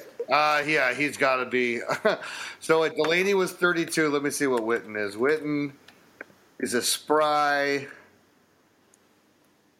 uh, thirty-five years of age. Wow. All right. Um, last year, just a, uh, a touch below one hundred targets. You know, he, he he kind of, you know what you're going to get with this guy. Do you think he's going to be any, he's not going to be better than he's been the last three years, but he's going to be any worse? Um, probably not. He's going to play sixteen games. If you're, if you're looking for a guy you know you're going to have in your lineup every game, I mean, this is pretty much the guy. Um, I had got to be honest, in that expert league we did for uh, Data Force, um, a charity league, it was an awesome experience, and thanks Matthew Hill for having us on for that. But a guy did really wait super late, and um, Jason Witten was his tight end one. And I look at that team like that's a that's a glaring hole. Um, so go on. Well, I was just going to make a point when we're talking about if you're one of these guys that's kind of looking at rookie tight ends and saying, oh, well, I'd rather have one of the rookies, Evan Ingram or O J Howard, over Jason Witten, right? Well, I don't know that you do, because when we're talking about how many of these uh, rookie tight ends since two thousand have had over five hundred yards, it's seven seasons since uh, two thousand. Since two thousand, how many of them had over six hundred yards? Two. So even when you look at Jason Witten as being a depressed person uh, as far as his yardage is gone, which has been decreasing basically over the last five years, from uh, two thousand twelve over one thousand yards, eight fifty, seven oh three, seven thirteen, six seventy-three. He's still giving you a solid good floor at that tight end position.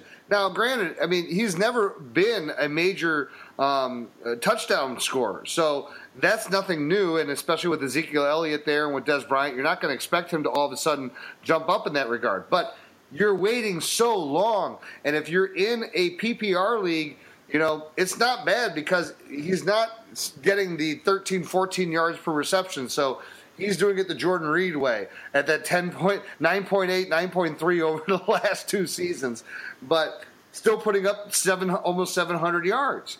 So in P P R, that's good production. I mean, to think about it, for the tight end position, other than one outlier, and that's two thousand five, which is, Jesus Christ, twelve years ago, he's always had more than ninety targets. Uh, so you just got to figure he's going to get ninety targets. There's just he knows he's a savvy guy. He knows how to find that pocket. But you said that he was depressed. Is there? Should we talk to his friends? Because there's been a lot of there's been a lot of things going around. You know, people. You know, there's been some some issues. So if, if you think that he's depressed, let's let let his friends know. Let's talk to him. Let's get him to the right, because we don't want anything, you know, bad to happen. I sent him. I, I sent him an, uh, an edible arrangement. Edible, like the Colorado style? Oh yes, that's even better. I, uh, let me change my order. Yeah, instead of it being like strawberries that are dipped in chocolate, it's like gummy, gummy. It's like big gummies on sticks that are that are, that are dipped in that are dipped in uh, chew, choco choo-choos. Uh, okay, no one knows what I'm talking about, but if you do, you're having a good time. All right, we love a Witten. I'll tell you that, because the only time that Witten annoys me is when I see that in a heartbeat, that Geico commercial where he's like hitting the dummies and like in this weird wit, Witten dark lit area. Feels a little too, sorry, country music to me. Not a fan. All right, before we go on to the next tier group, which is going to be tier five, do us a favor. Listen to this.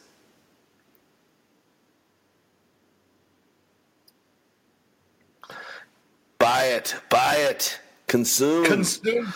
Obey. Who knows? Uh, that was the greatest movie. I love They Live. All you have to do is consume, and I know exactly what movie you're talking about.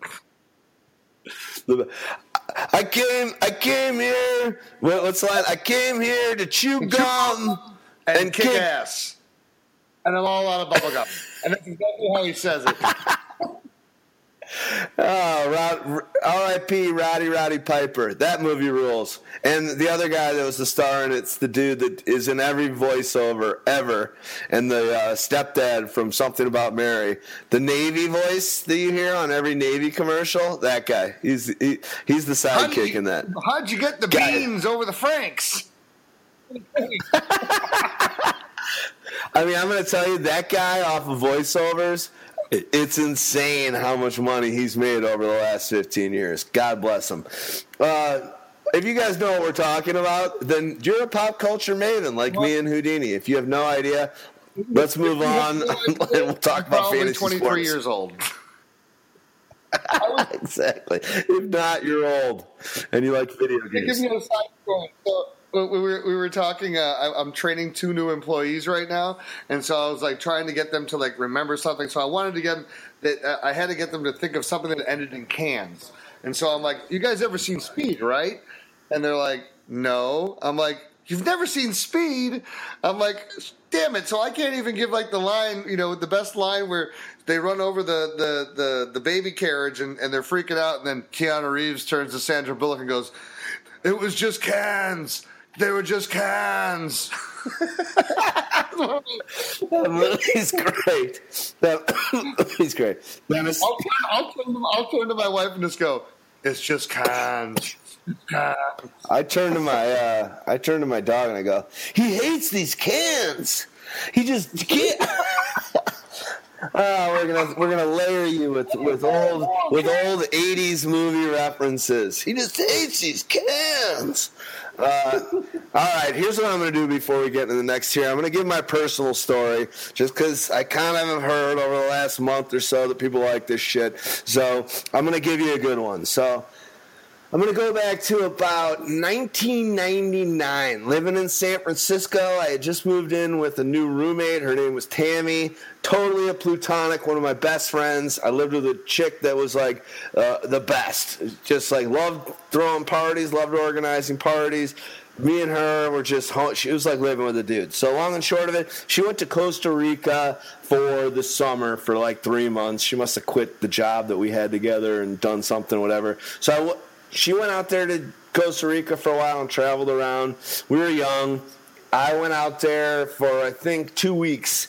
And this tri- this story happens, uh, I think, in Montezuma, uh, which is not the Caribbean side. It's the Pacific side of, hold on, is that right? No, the Atlantic side, whatever side, of uh, Costa Rica. One of the most beautiful places. If you're listening to this and you haven't been to Costa Rica, it's amazing. Just make sure you get the hell out of San um, San Jose as fast as possible. But let me let me talk about the story quickly. um, basically, we went on the most majestic horseback ride on the beach. This like amazing day trip of horseback riding. It was, we had met this crew from uh, Scandinavia, this awesome couple that be, we became buddies with. I was with my roommate and two other people uh, that she was with, that she had befriended on her trip, and then we there was a few peop- others on this trip, a bunch of hot broads. Uh, having a great time horseback riding on the beach in Costa Rica. Literally at one point, I shit you not, I'm on the horseback and I'm going under underneath on a horse a waterfall. I'm not lying. This is like literally like ride, horseback riding under waterfalls. It was the best time ever. We stopped. We, we we put our horses up for a while. I'm actually gonna find a picture and post it to um, our, our, our Twitter account and our Facebook account just to show you a swimming thing that we did at one point. That it was just like it was just one of those days that still, to this day, it will go down as one of the best days of my life. So at the near at the end of it, we we grabbed lunch, and it was like we were kind of like maybe like an hour away from being back home, and we stopped and we grabbed a snack, and I had a nice fatty joint rolled, and we were sitting on the beach. And we smoked this joint, and I'd met new friends, and I was with my roommate, and I was met new friends of hers. I knew I was probably going to get pussy that night, and it was just a good time down in Costa Rica. And myself, I guess I jinxed it a little bit. I thought to myself, I was like, this is like one of the greatest moments of your life. Like, you know, pretty baked, having a great day, it's been a great trip, met great friends, blah, blah. Just like literally, you know, it's kind of like when you're hot in basketball and everything you shoot is going in, you're like, God, I'm awesome. And then you don't make a shot again. Um, that's kind of what God did to me here. I was thinking, I was like, this is the best day of my life. Like, I'm going to go piss.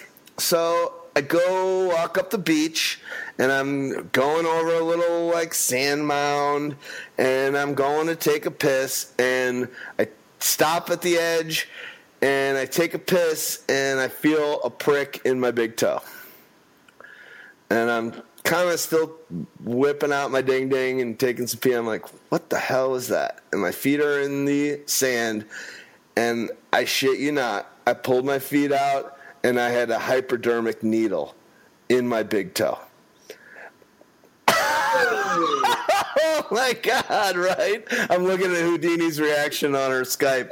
We're doing this over. No bullshit.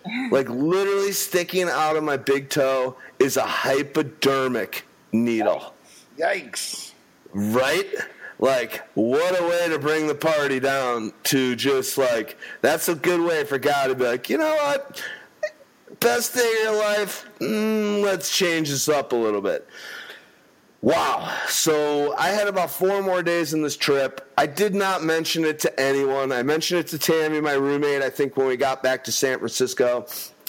Uh, went and saw a doctor, obviously, but I didn't go back and, like, go back to the smoke-out session. Hey, I just stepped on a hypodermic needle. Who wants to have sex? Yeah, what's going on? Exactly. I'm getting laid tonight. Um, long and short of it, right when I got back to San Francisco, I saw a doctor. He's like, yeah, you, you know, we pretty much won't be able to know for two and a half months. Okay. That was a great two and a half months. Uh, but he did say, he's like, where was the needle? I told him. He's like, likelihood is it's better off that it was hot and it was in the sand and it was, like, summer than if you were, like, had done this, which wouldn't have happened. It wouldn't be on ice if it was cold. So long and short of it, and then we'll go on. This is the personal story. These are the I'm gonna I'm gonna keep on trying to wring out some of these. And Houdini, I want you to do the same as well, uh, because you've got great stories too. Um, and I think people enjoy these things because it's less robotic than a lot of the other people in the fantasy industry. We're humans, and we like to show this side.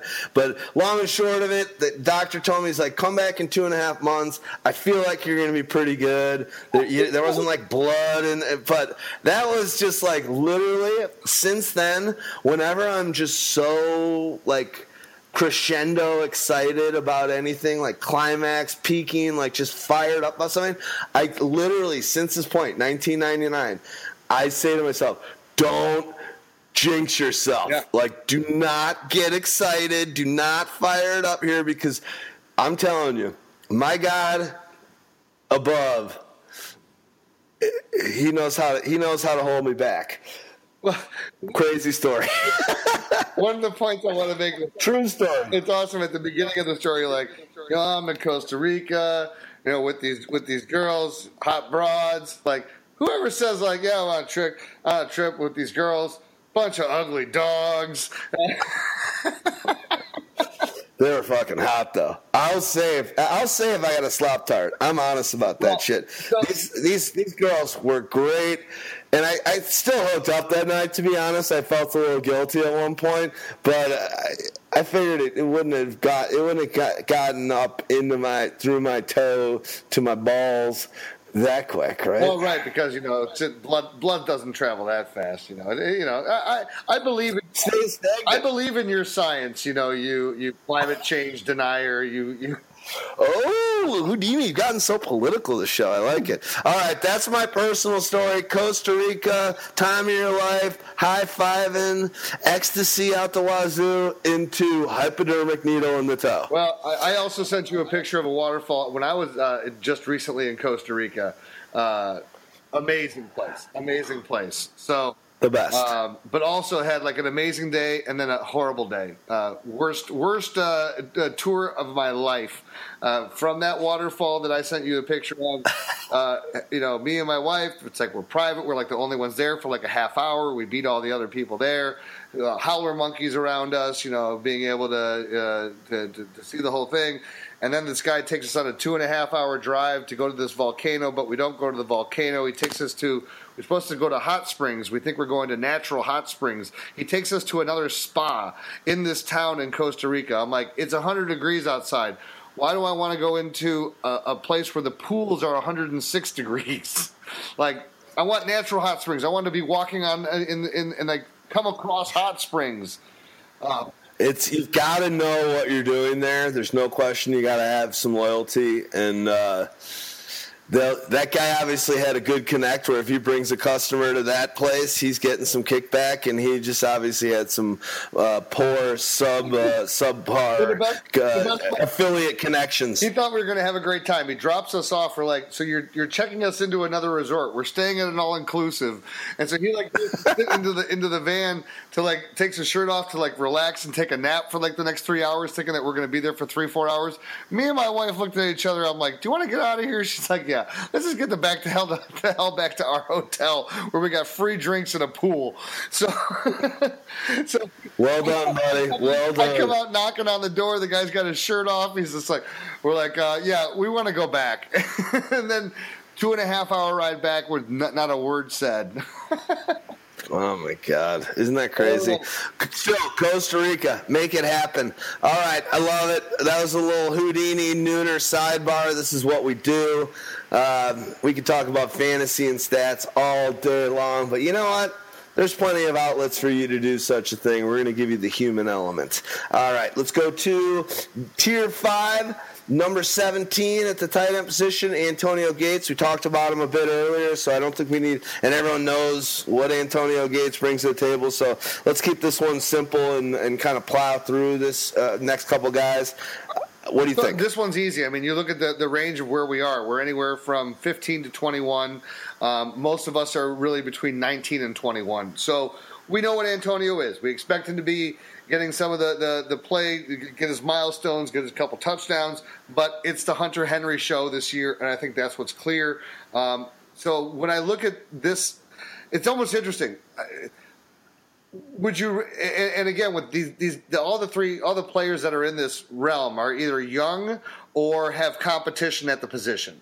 So let's go to the next guy because it's very similar. Cameron Brate. Cameron Brate burst onto the scene last year, had himself a fantastic season.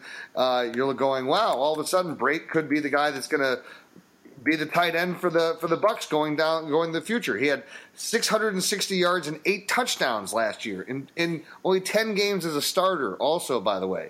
And you talk about his catch percentage when we were talking about the fifty-nine percent for, for Coby Fleener, seventy percent. So this is yeah. like career is is like uh, seventy-two percent, seventy-one, seventy-two percent uh, catch percentage. But they Cameron Brate finished Yeah, he finished sixth in uh, standard most formats. He finished sixth last year, uh, just a tad above Martellus and kind of substantially a little bit ahead of Ertz and Reed. But Brady had a good season, and I don't know. Why am I talking oh, about Brady? You, you, oh, you're, yeah, we're talking about well, – ta- oh, we a, are. He's the next tight end, but I'm saying he's another guy like Gates who's in a situation where he's got competition at the position. But Brate is still the one that's that's higher up, but O J Howard is the one that they drafted, which they obviously believe is the more upside of where they want to go as an organization.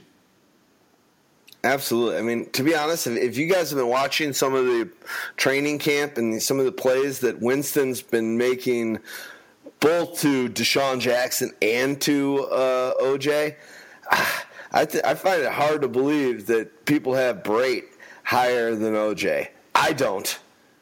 I've got O J at nineteen and Brate at twenty-five. I think you're going to start seeing those numbers are going to start going in the favor, even with guys.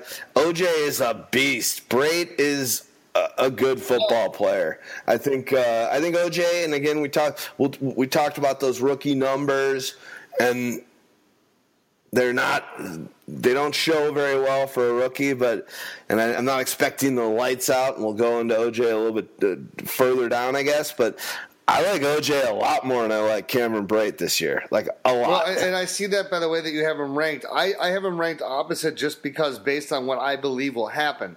You know, I think that Brate's, you know, again, a catch percentage of seventy-one percent. That's pretty goddamn good. And, you know, there's a faith there that, that is that is that that Winston has there, but obviously he loves his new toy and what O J Howard can do. But the belief is going to be is if if Howard can pick up all the offense and the blocking schemes and all the things that are necessary in order to be on the field all the time, I think O J Howard is going to be the guy that you're going to go back and look on the season and go, man, I remember this play, and I remember this play, and I remember that play. But at the end of the day, you're going to go, man, why didn't he score me more fantasy points?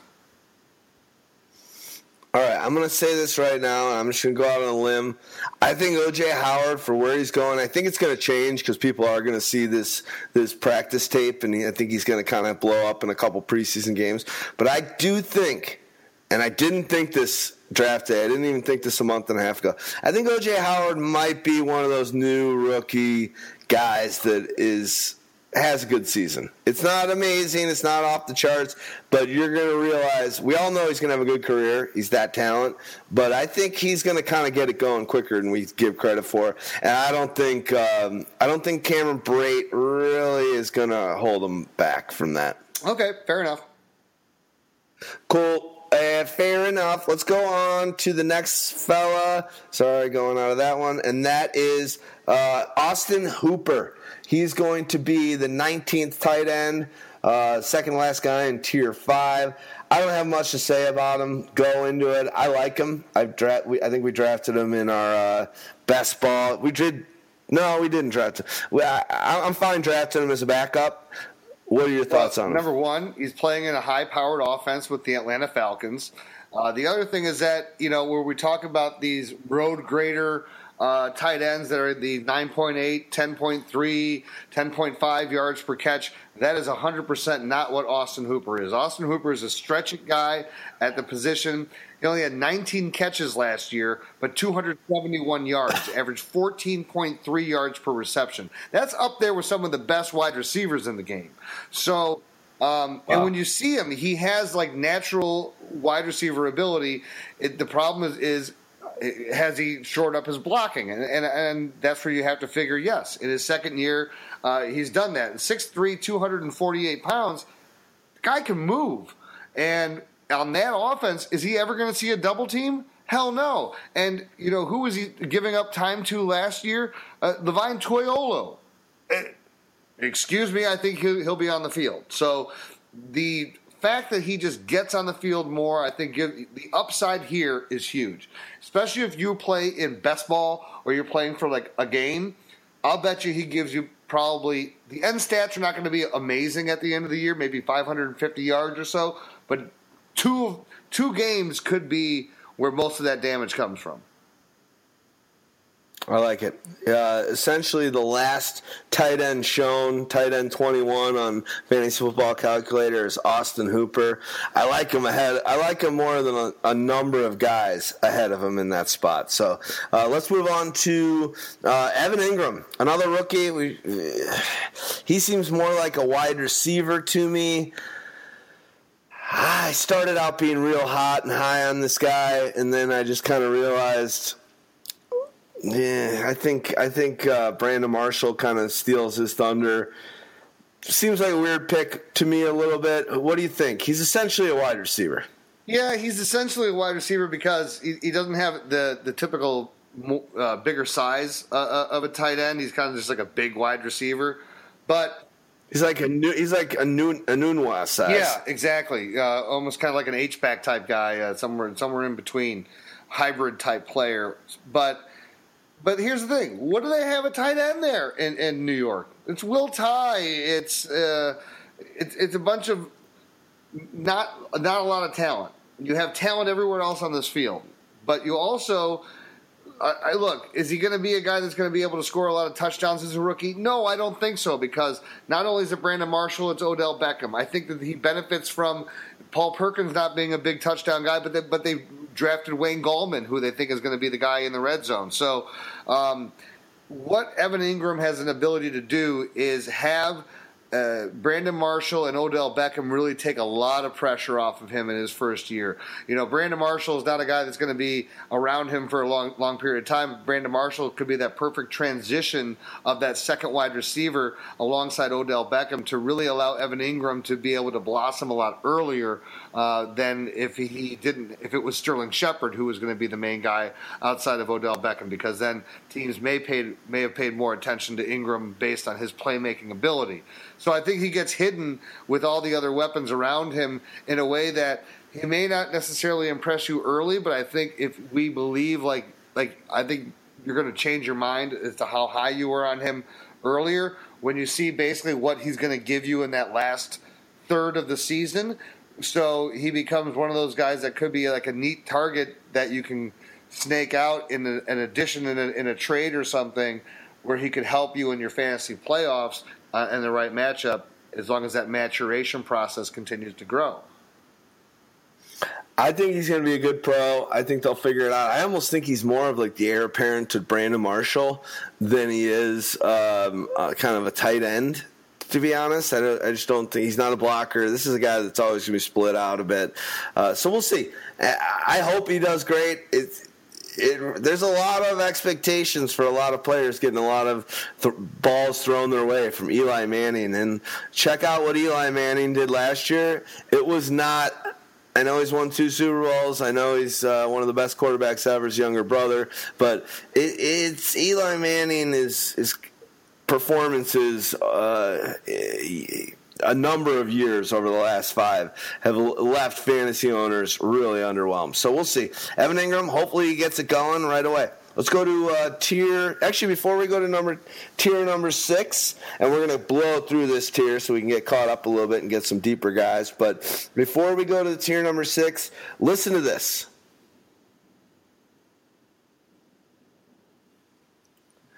All right, tier number six. I got uh, from – Heartbeat, he said, uh, S J F to the bank, money man. Uh, and that's C J Fedorowicz. S J F. Did I, did I say S? I meant C. Hey, you know, you're still in Costa Rica. I think you better check. To be to be honest, to be honest, my eyesight over the last six months has gone to shit. It's crazy, dude. I had like great eyesight forever, and over the last six months, I'm blaming it on the iPhone. It's like the jerk. To recircle back to the jerk, I feel like the guy that has that broad, that bridge nose thing that uh, with the glasses. Um, my eyesight shit. So okay, C J Fedorowicz, C J Fedora hat. I'm not buying into this guy at all. I like a Ryan Griffin, not more, but I, I, I don't know.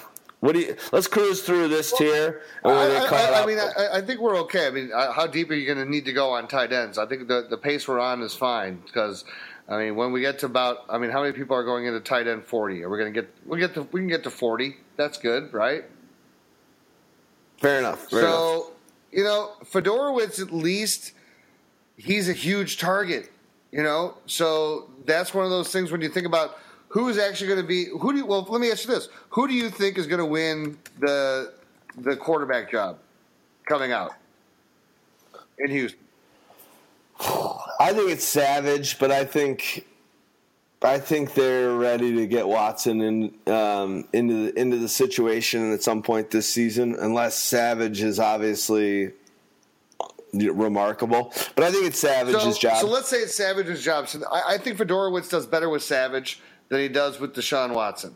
Um, because the one thing I know, Iowa tight end, seen the guy uh, play all of his college career, and I've been I've been following him as a pro. He's a solid guy. He's six foot six. He's a big dude, two sixty-five, two seventy.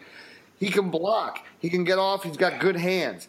But he doesn't have that amazing ability to be able to do crazy moves. And now let's say if it's Watson who's in there, right? Well, let's say that Watson's going to be maybe moving that pocket around and doing different things.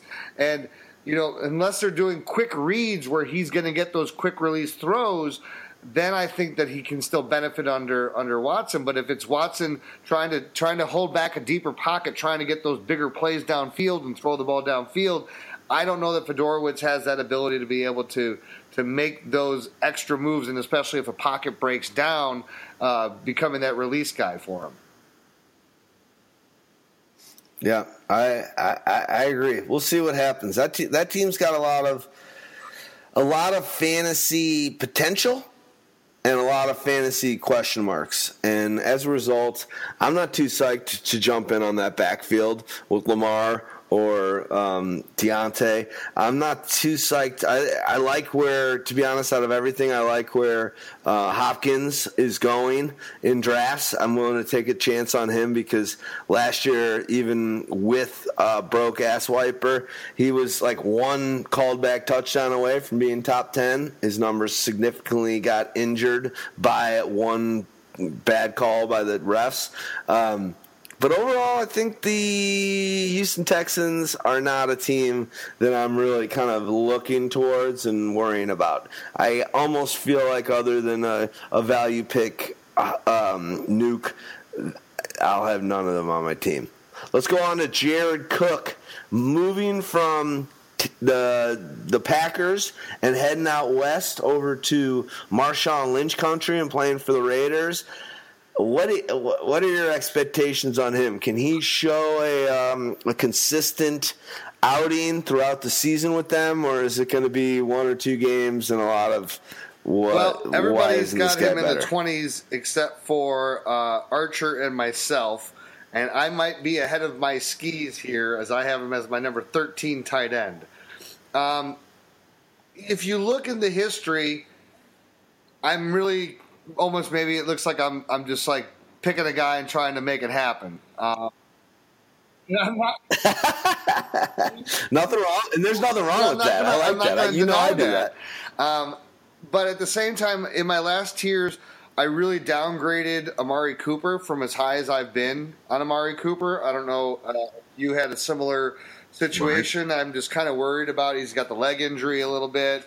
Um, just little things that are going on there. But I, I yeah. Good what, player, not great. I think he's a good yeah. player, a really good player. Yeah. I just don't think he's great in the league. And, and so I think a the, lot of people think he's elite. The thing where Jared Cook comes in, and again, this is where I think, Is is it really a matter of Cook, or is it a matter of situation and a matter of development from the quarterback? And you and I are both very high on Derek Carr. And so Derek Carr is not going to just be like, oh, I have to feed the ball to this player or that player. He's going to make the reads, and he's going to get the ball to the right player. The problem, the, the benefit that I think Jared Cook has, Derek Carr has never had a good tight end to throw to since he's been there. So this is actually the best weapon that he's had at the tight end position. I'm not going to say the best tight end, you know, he's not, he's not the best blocker in the world, but one we all know, Jared Cook has a penchant, has the ability to break huge plays and to, to be more of a factor. Can Derek Carr, now the highest paid quarterback in the league, corral him, keep him interested, keep him invested in the offense where he's doing what he needs to do? Uh, he will have the benefit of having potentially the best one two punch at wide receiver, uh, a combination of having with uh, Amari Cooper and Michael Crabtree, very strong. So that's the thing that's going to give him uh, a, a lot of benefit as well. And look, Marshawn Lynch in the backfield, I don't care that he's coming back and hadn't played. Defenses are still paying attention to what Marshawn Lynch does unless the wheels are completely gone by the time we actually see him hit the field. I agree, man. I think hopefully – he's a good best ball player, and he's going to have some big games. I really do feel that way. Um, let's move on. I think Jared Cook, hopefully he can realize some things and, and come into his own. He's been in the league for a while. There's been a lot of hopes in fantasy football over his tenure in the league, and he's he's kind of fell short most of the time. But maybe uh, maybe this is the outlier season. But that's the other thing too. We talk about, I talk about like when you're saying with O J Howard, I said you're going to remember this play, that play. You remember what was it? How many years ago where Jared Cook, the first game had like he, he got tackled on like a, almost a ninety yard uh, play that would have. He scored a touchdown earlier, like on a forty-yard play, and then he got tackled at the two-yard line. And in my league, it would have been like an extra twenty, seventeen points or something. And he, in that same, I had him on my team in my oldest fumble, league right? in that one, week one. And then he also dropped. Oh. Uh, he fumbled. He fumbled. Yeah, he fumbled one. He had a long, like sixty, seventy. This is week one for the Rams. He had like a sixty-yard touchdown that was just a done deal, and he just fumbled it.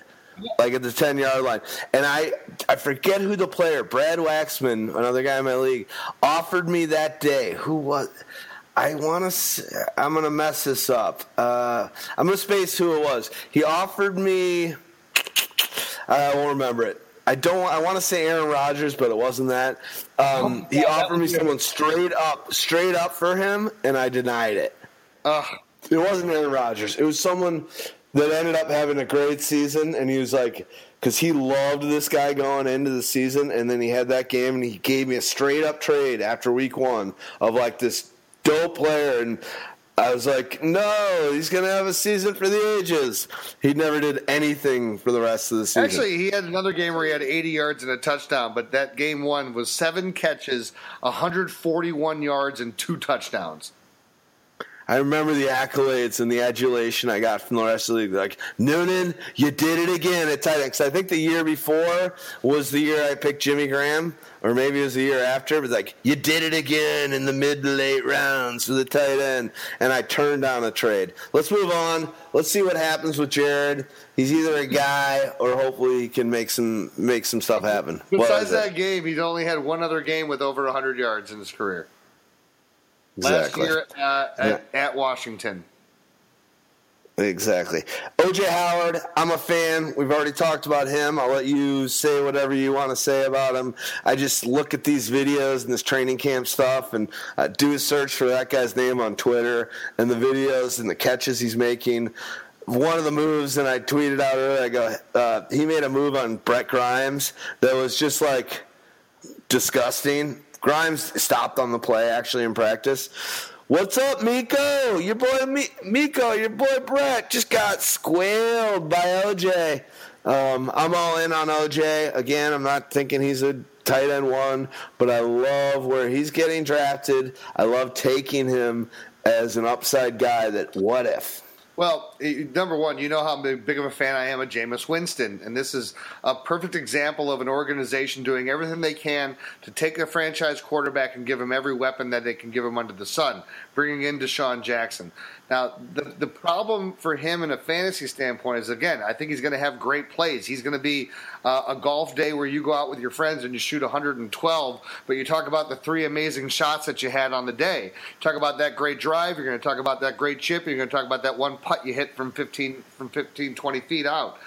So that's what O J Howard's going to be in that first year. Is he going to be a volume receiver? No. Mike Evans is the volume receiver on this team. DeSean Jackson's not going to eat into volume either, but Cameron Brate is going to be on the field. They're probably going to do a lot of uh, two wide receiver, two tight end sets. I, I really believe that that's where they, they're going to see the value because they're going to want to get O J Howard out there, but they have to realize that they need to have it be uh, make it be a run block uh, type of a situation where defenses have to be kept off guard.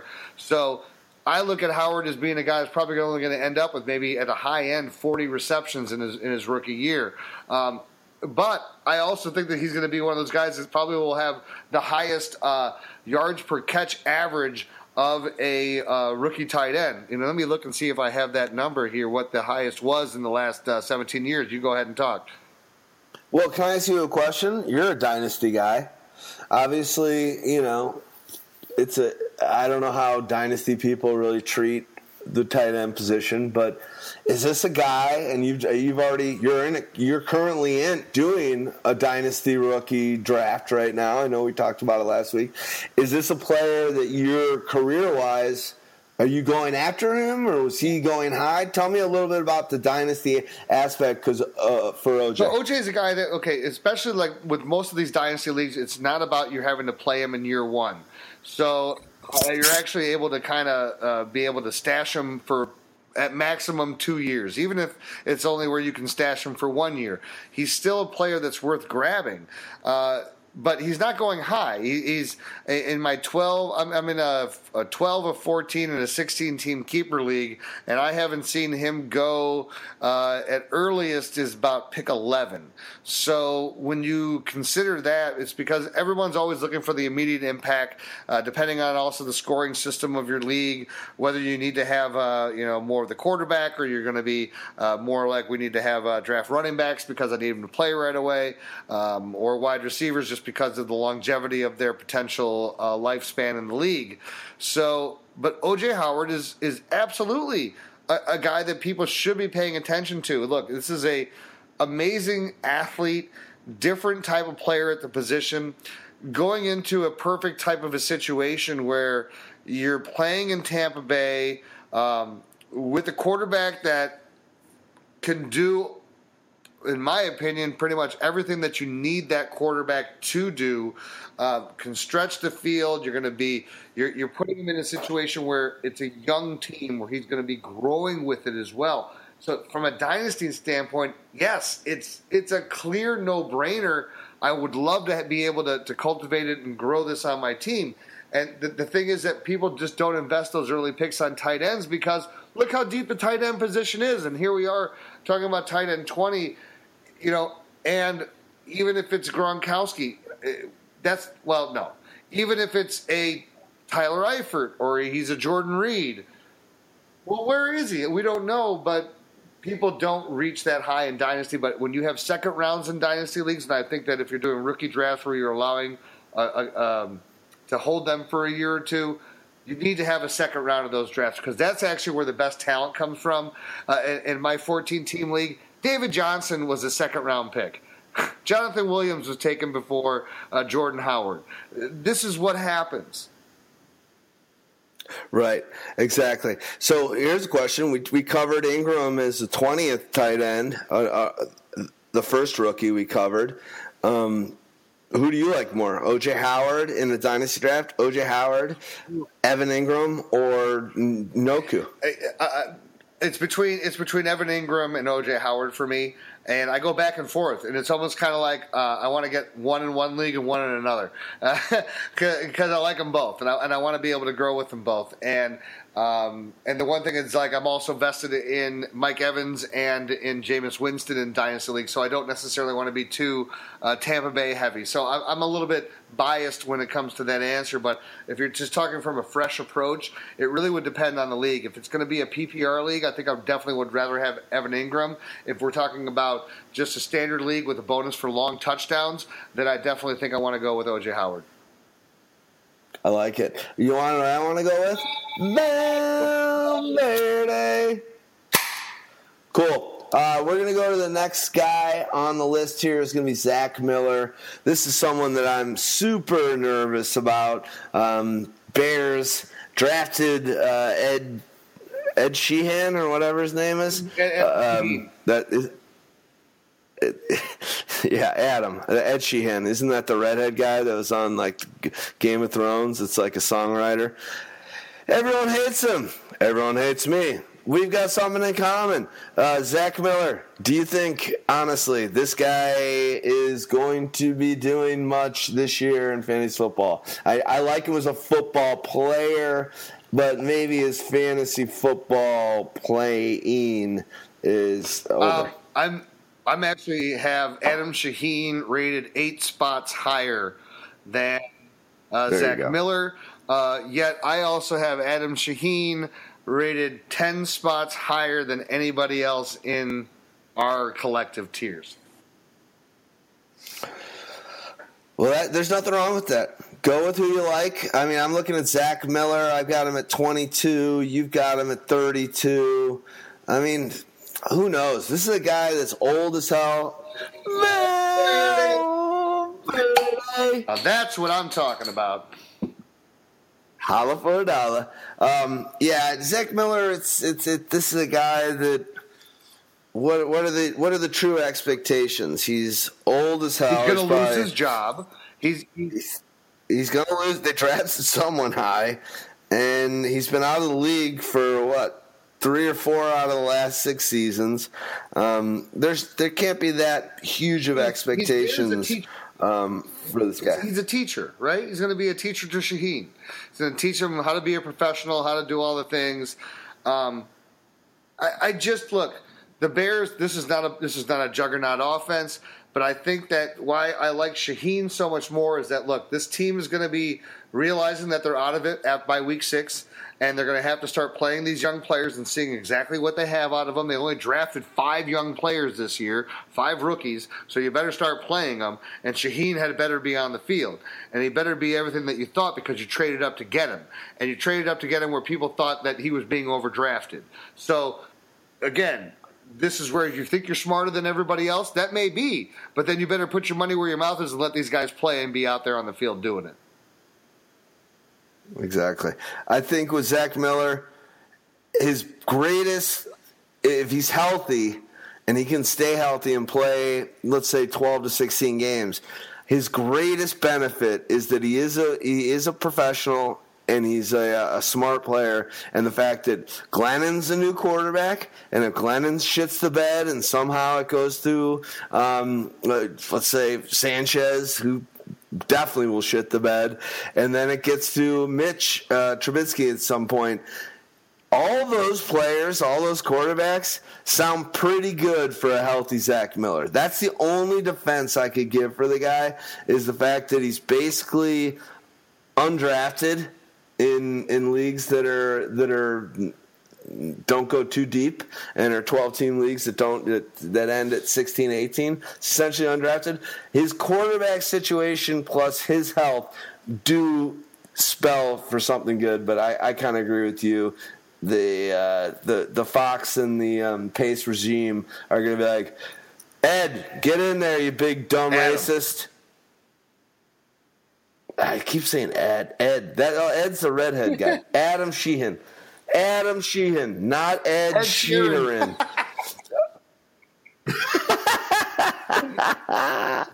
This is the way my mind works.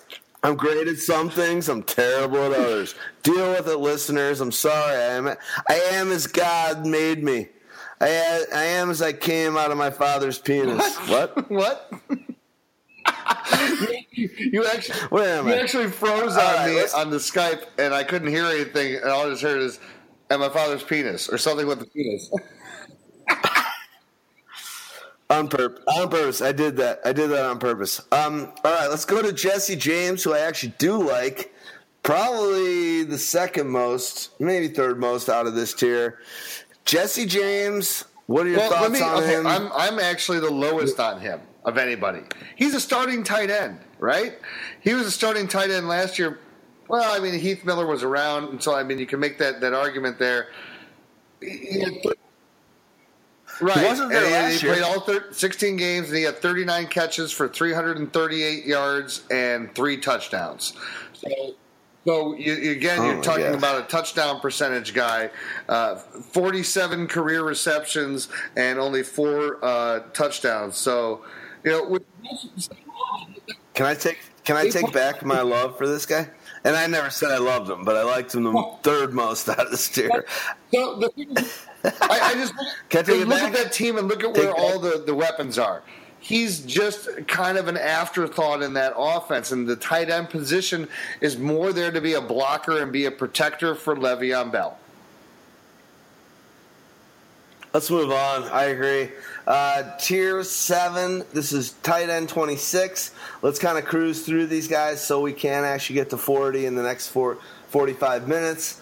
Uh, David Njoku, Njoku, rookie. Njoku. I, I I do the silent N and J's. Nobu. Nobu. Um, fuck you, Fuck you, Nobu. Jobu. I do it myself. What is it? Jobu. Yeah, there you go. Um, what do you think about this guy? I, the only problem for me right now is that he's on the Cleveland Browns. You know, um, that's where I, I, I think if you're looking at him more of a dynasty type of a situation, but I'm looking at him more to really make his breakout year three, uh, just because it's going to be the development of this Cleveland, Cleveland Browns team. And there's still a lot of what's going on at the quarterback position here, right? So you, we we haven't really chosen a lane yet, so I don't know how I can feel that confident in what he's going to be. Now, um, is he going to be getting a ton of targets? Probably not in his rookie campaign. Um, so he's one of those guys that I think I like his long-term outlook. I just don't like where I see what I'm going to get out of him this year, but... But don't be afraid to, to, you know, again, when we're talking about if you're in dynasty drafts where you have second-round drafts, end of that second round, why wouldn't you take a guy like this if you could sit on him for two years? Yeah, I, I don't know what to say about him. I'm kind of just not ready to dive in on the Browns. There's just I, I think that they're headed in the right direction. I liked what they did in the draft. I think they're – They're going. They're they're heading the right direction. They're going to be a good N F L team and a good fantasy team in the next two three years. This year, I'm just not sure about it. Um, hope maybe uh, Njoku is uh, in in the slot for a plenty of uh, snaps this season and finds a rapport with whoever is the quarterback, whether it's Kaiser, whether it's Kessler, whether it's Osweiler. They obviously like this guy's talent. People, you, you were talking about how uh, um, Adam uh, Sheehan or whatever, our guy, our tight end, was overdrafted. This guy, people thought the same thing. You know, I called that three tight ends would be drafted in the first round, but a lot of people were like, yeah, you could have gotten this guy in the second round. You're really kind of figuring him to be better than, he, than maybe he is. So we'll see.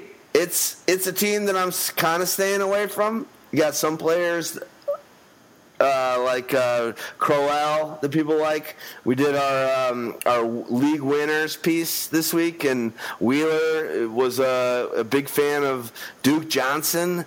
For me, it's um, go for it. Oh, okay, you're going. For me, I'm I'm kind of just staying clear a little bit of the Cleveland Browns for for the here and now. Like I said, I think long term, I think over the next few years they're going to be a much better team, and things will change. And I'm sure David will be a part of that action, but maybe not this year. What I will say about Njoku, sorry, I'm having a hard time with it. He's one of the coolest looking players in pads, and the way that he's just looking in training camp, that guy is a bad mofo. He just looks dope as hell on the field. So we'll see what happens. Charles Clay, Houdini, thanks a lot. He left me um, to pull together some Charles Clay talk. One of my least favorite players in the league would be a Charles Clay. I feel like we've talked about him endlessly um, on this uh, podcast, and he's really never done anything to speak of. Uh, I think last year, I think he did pretty good at the end of the season. You know, he had a nice fourteen, fifteen, sixteen, seventeen. Uh, so he ended on a high note, which is a good thing. But it's Charles Clay. I'm not really figuring that too much is going to be happening with him last year. He did have ninety-four targets, did have four touchdowns, had over five hundred yards. So he is kind of one of those sneaky names that you don't really think of as doing anything under the sun. But at the same time, he's pretty much on par with a lot of guys that are actually being started at the position. But Bills with Zay Jones, with adding, uh, we, we saw what Anquan Boldin did to Ebron in the Lions. Uh, now Boldin two days ago signed with the Bills. I just, I just don't see it. Clay, one one good game a year, one good game, maybe two. Well, see, I, I'm higher on Clay than uh, than any of you guys are, and and look at it. Look, I, I think that the Bills have. Where is their offense going to come from? Okay, already they they needed to sign Anquan Boldin because they had no one else. You're, you're counting on Zay Jones to just all of a sudden just walk in and be that number two. You have Sammy Watkins, who can hardly stay on the field, so you know that Zay Jones is going to be the number one at some point in time on this team this season. Um, you know, what do you have behind that? You have you have Corey Brown, you got Andre Holmes, you got Rod Streeter. You have all of the old uh, Oakland Raiders that couldn't get on the field back in the day. and, and what is and what does Charles Clay have to, to worry about? Nick O'Leary? Uh, really? Uh, am I am I that concerned about Nick O'Leary? I'm not. So I, I look at Clay and it just just understand this. When you're talking about starting tight ends this far down in uh, uh, that are still available, well, I'll tell you what. I'll take my chance on him over Jesse James any day of the week. Um, you know, Jesse James is in a more high-powered offense, but Charles Clay is going to be the only one left standing when everyone else is injured. You know what? That's a great point. And I'm I'm going to look right now. That's a great point. I like it.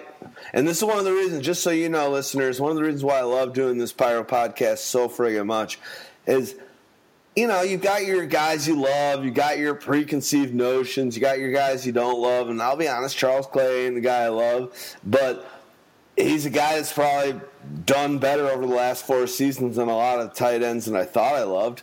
So, you know, I like, I like hearing the outside other thought processes, other guys people love, because sometimes you need that. You need to you get locked into what you think you know, and what you know ain't right. So I like that. I'm going to keep a little bit of a deeper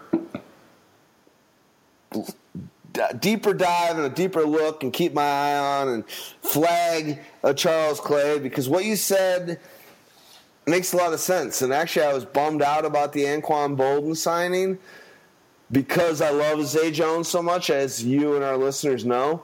But the way you say it, you're right.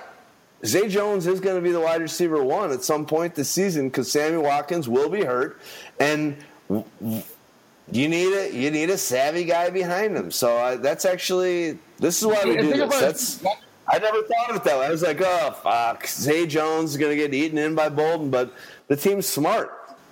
And didn't we all think, I mean, Bolden still has the itch, he wants to play, but Bolden also is one of these guys who is is probably more of an amazing person than he is as, as an amazing uh, football player.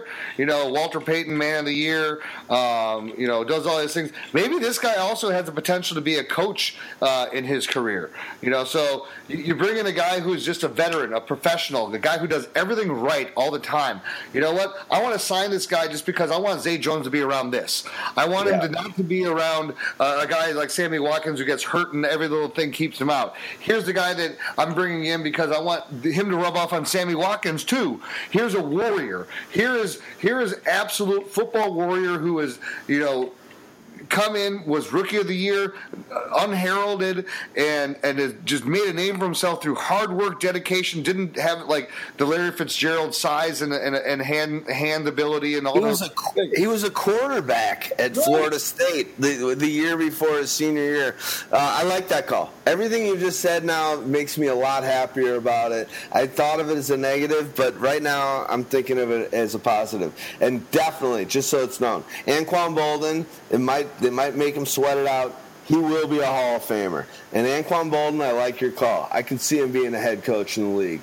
He's a great guy, but he is a great player. That guy's a, he understands what it takes to be successful. It's not, you know, he had gifted abilities, but he also got the most out of all of his abilities. And that's why he's still able to play at this point in time in his career. Crazy, crazy. Look at his. Look at the draft where he was drafted in the second round, and all the guys, wide receivers ahead of him. I don't know who they are, and I'm not looking at it right now. But I bet you you'll be like, hmm. All right, let's go on to. Um, Terrell was one of them. Who? David Terrell. Was that that year? Uh, I don't know. You can look it up. Let's go. Vernon Davis, uh, tier seven, and that's going to be. He's going to be the twenty-eighth tight end.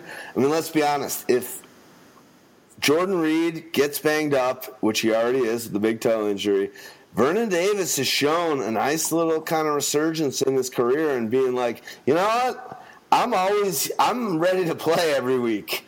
You you, you know you know you got me ready to go. You can make the game plan about Jordan Reed, but we know what might happen next week. So Vernon Davis, unless you're in deep, deep leagues that have like twenty-four rounds, he's kind of undraftable, but he's a guy that you got to keep your eye on um, on the waiver wire because we know what can happen with Jordan.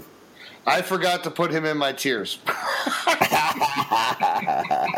he's so he's old. What, he doesn't seem to love the sport, but he's still getting paid. What number are we on right now? Where, where, where, where's he at? He, for, he's twenty-eight. I probably would have him about thirty-three to thirty-five. I'll tell you where I have him. I love I love your honesty here. Um, let me go down. Vernon Davis, I have at twenty-eight. Yeah, you don't have him at all. We got a dead spot for you. Uh, I got him at I got him higher than anybody else. Stags is thirty-four. You don't you forgot to draft him. Um, Heartbeat's thirty-one, right? That's Heart uh, Archer's thirty-one, and then um, Heartbeat's thirty. So we're all kind of in the same zone. Let's move on to the next one. Uh, for version four, dumbass, we'll make sure you get him I'll in, the, minute, in there. In We've all done that, though. I, I took Quincy Enunwa out of my last one, so give me credit there. No, it's tough. You know, you're moving these guys around, and some, all of a sudden you, like, copied and deleted and moving, and all of a sudden your phone rings or your wife comes in, your dog starts taking a piss on the, on the side of your couch. And then you deal with that, and you come back, and you didn't repeat, repaste. So it's understandable. I, life comes comes in on these documents. Let's go to uh, Dwayne Allen. Dwayne Allen. Can he? Hey, hey, hey. What are your thoughts? My thoughts are I, I'm just – I don't have many thoughts. It's just – for where he is right now, right, I, I mean, where are you really expecting him to get a big amount of production, right? Where are the targets going to come from? Look – you got Gronkowski, and you went through it when you when we were talking about Gronkowski. You got Brandin Cooks, you got Chris Hogan, you got Danny Amendola, you got Julian Edelman, you got you, you got uh, James White, you got you got uh, Mike Gillislee. So, and look, Martellus Bennett was able to, to carve a niche out of there. So I, if that's where you want to go, and Gronkowski, and, and we talked about how injury prone Gronkowski so, is. If Gronkowski gets hurt, there ain't no black unicorn. He's he's Gronkowski now. I got to be honest, this is another guy that's undrafted. If you're in deeper leagues, this is a guy that could be your first drop. But at the same time, if Gronkowski, who's that back, uh, broken bone, forearm, every back is tr- problematic. But right now, he is, if Gronk gets hurt, which happens, he is the number one tight end, and let's use your your defense and all those options and all those weapons out of the backfield, out of the receiving game. We've seen this guy can catch a touchdown. Um, we thought he'd be much better on the in the Colts and with luck than he was. Definitely, always was high on him his first couple of years in the season in the league, but. Maybe he's just now in the right situation. If Gronk's well, the problem out. is, is that when he was drafted, remember, he, he's going into a situation basically which he's played in his entire career, which is I have another tight end that is a better receiver than I am. Whether it was Coby Fleener um, in Indianapolis, and then you know even last year, so he goes into last season as being the guy, and then all yeah. of a sudden Jack Doyle is the guy who emerges, right? And uh, Yeah. Dwayne Allen played in fourteen games, by the way. It wasn't like he missed half the season. He played in fourteen games, four hundred six yards. Mm. He's only had over five hundred yards once. That was in his rookie year. Um, so these are things that are a concern to me. He's more of that blocking type of a guy. Um, he can he can be effective in the red zone, but he's not a guy that's effective in between the twenties. So you're not going to get a lot of yards out of him. I agree. Keep your eye on him. I, I think he's undraftable in this year in super deep drafts. Uh, but if if Gronk gets hurt and all of a sudden maybe he lives up to the hype, I could see Brady doing more for him than other so, quarterbacks. I mean, that's a smart. That's before. a smart thing to talk about here. So it's like it's not smart if you own Gronkowski to go and try to grab a Dwayne Allen. Um, it, it's these are for the leagues that where you are in. Very deep leagues. You're in dynasty leagues, uh, maybe where they have, uh, where where people are able to keep uh, three, four, five players on a rookie reserve roster. So that takes a lot of the pool out of it. So you have to start diving into these deeper players. Well, at the beginning of the year, you may not own Gronk, but you may have like whatever you have there. But if you have that extra spot toward the bottom of your roster, you need to take chances on guys that have a potential to step up. And it depends on how your team is laid out. If you have tons of depth at running back and, and wide, wide receiver, hey, take a shot. You know, draft him there because if Gronk goes down, then all of a sudden he does get vaulted into this bigger role. And maybe he does become a guy who goes from uh, – averaging thirty yards uh, a, a game to averaging sixty yards a game. That could easily happen. I think it's a, that's a twenty-four draft league kind of scenario. I think um, honestly, I, there's as we've we've kind of covered. I think there's a lot of tight ends we we'd like more than a Dwayne Allen, but Dwayne Allen is in a deep league. When you're looking at other players, a handcuff for Gronk. If you got Gronk, hand, you can late late handcuff him with a Dwayne Allen and see what happens. Um, The tight end position has been great for the Patriots. Austin, Safarian, Jenkins. I'm not saying shit. I think it's the worst team in the N F L.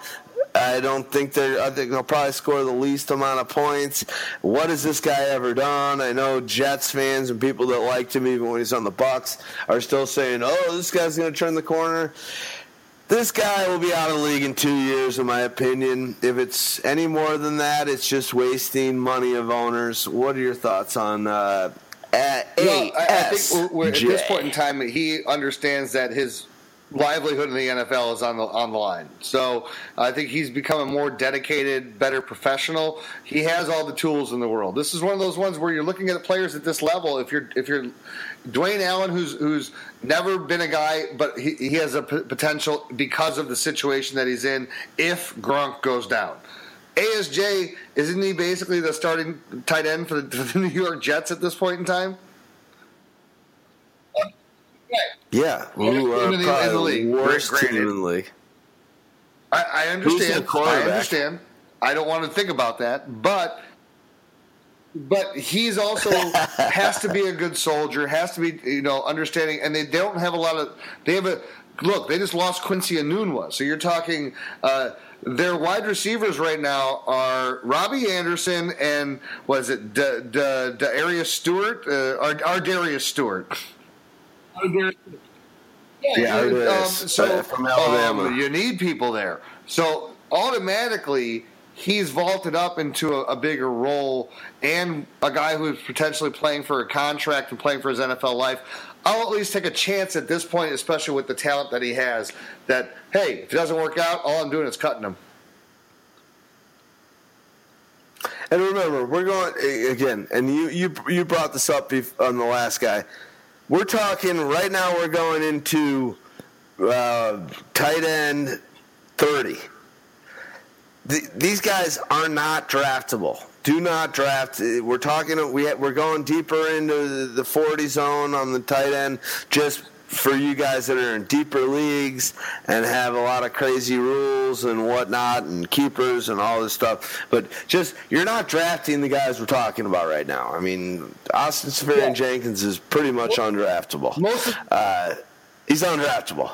Even being the number one tight end for the team, I mean, the projections that you've got for this guy can't be more than three T Ds. They can't be more than four hundred yards, and is he? They can't be more than forty catches. You know, this. But if things get, get rolling for him, and all of a sudden him and Hackenberg become the next friggin' uh, yin and yang, then be.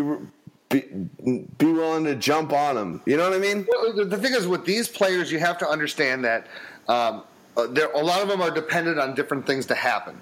So, but some of them are dependent on you are uh, either it's a low talent guy, but you're still a starting tight end, or you're on a team that is dearth of talent, or you are needing to have a player before you drop down in order for you to get a chance. Also, are you a younger player who's ascending up at this point in time, or, or an older player who's ascending down?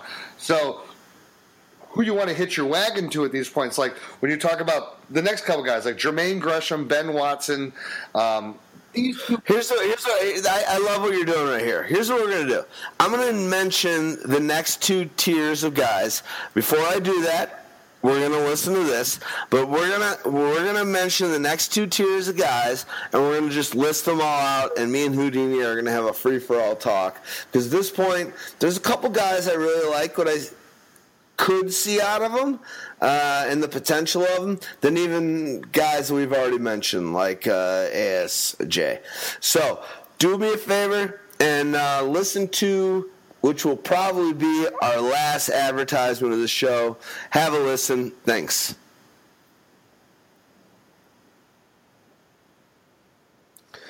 All right, thank you guys. Basically what I'm going to do here and with Deanie is I'm just going to mention the next two tiers of guys, and we're going to have a little conversation about it, and then we're going to shut it down because all of these players we're mentioning right now, for better or worse, depends on what kind of league, how many teams you have on it, but a lot of the guys we're talking about, pretty much all of them, aren't draftable unless you're in a twelve to fourteen team league or even a ten, and you're drafting forty, twenty-four rounds. forty. forty rounds. That would be awesome. forty, forty rounds. But, you know, deep, deep rounds. And a lot of the leagues I'm in, sadly enough, we go twenty-four rounds. And it's like, oh, my God. But let's just do it. Jermaine Gresham was at the end of that seventh tier at, at – uh, Um, tight end thirty-one, and let's be honest, the only reason that is is because Stag Party created this document, and for some reason he likes Jermaine Gresham. Uh, I love had him at twenty-eight, uh, right, right where he's got him at. I, I look, he's a starting tight end, right? Um, with a, with a guy who normally doesn't throw to tight ends, I, you're not going to expect a lot of Jermaine Gresham, you know. So actually, and I think that we're. The person who is next, which is Ben Watson, I need to actually probably juxtapose him and Jermaine Gresham. I would probably move Jermaine Gresham back. I could move Jermaine Gresham back to thirty-six, and I'll move Ben Watson up to twenty-eight. This is the one. Here's, here's what we should do, Deanie. We're going to do tiers, tier eight and tier nine. We got thirty-two tight end is Ben Watson. Seth the Valve, who I like a lot, is the thirty-third in the in the eighth tier.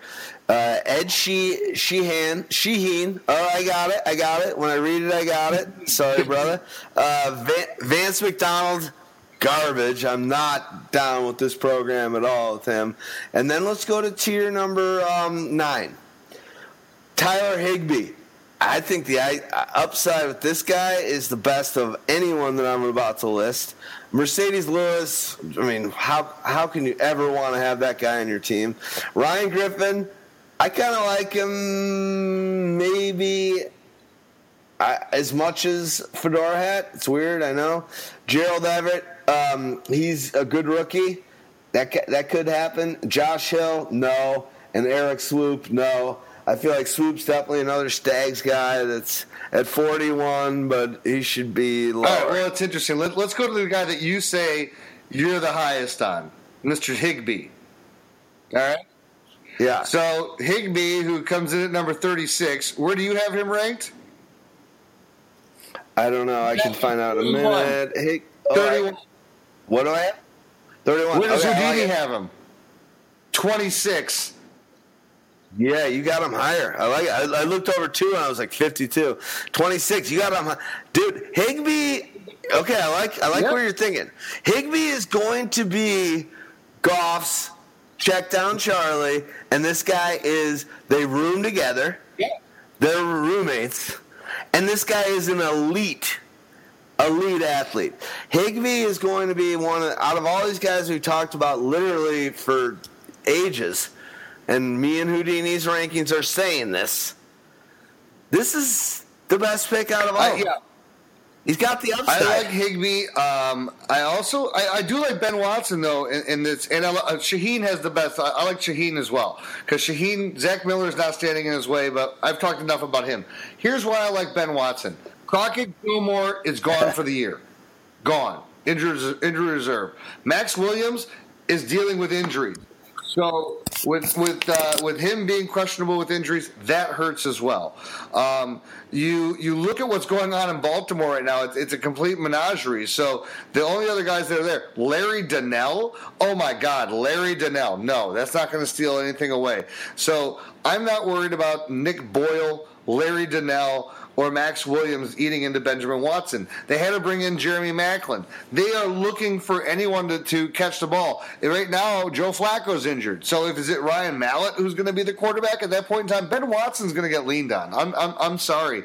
Just by a victim of circumstance, and, and the circumstance is injury in Maryland. And they're all injured in Maryland. So uh, I'm I'm I'm I'm high on, on Watson, but I agree with you. Higbee Higbee has that upside because it's also youth. It's also uh, looking at, at at where that growth is going to come. And in the second year, you're bringing in Gerald Everett, so you're brought in competition for him. That's why I think Everett I have rated all the way down at fifty-eight.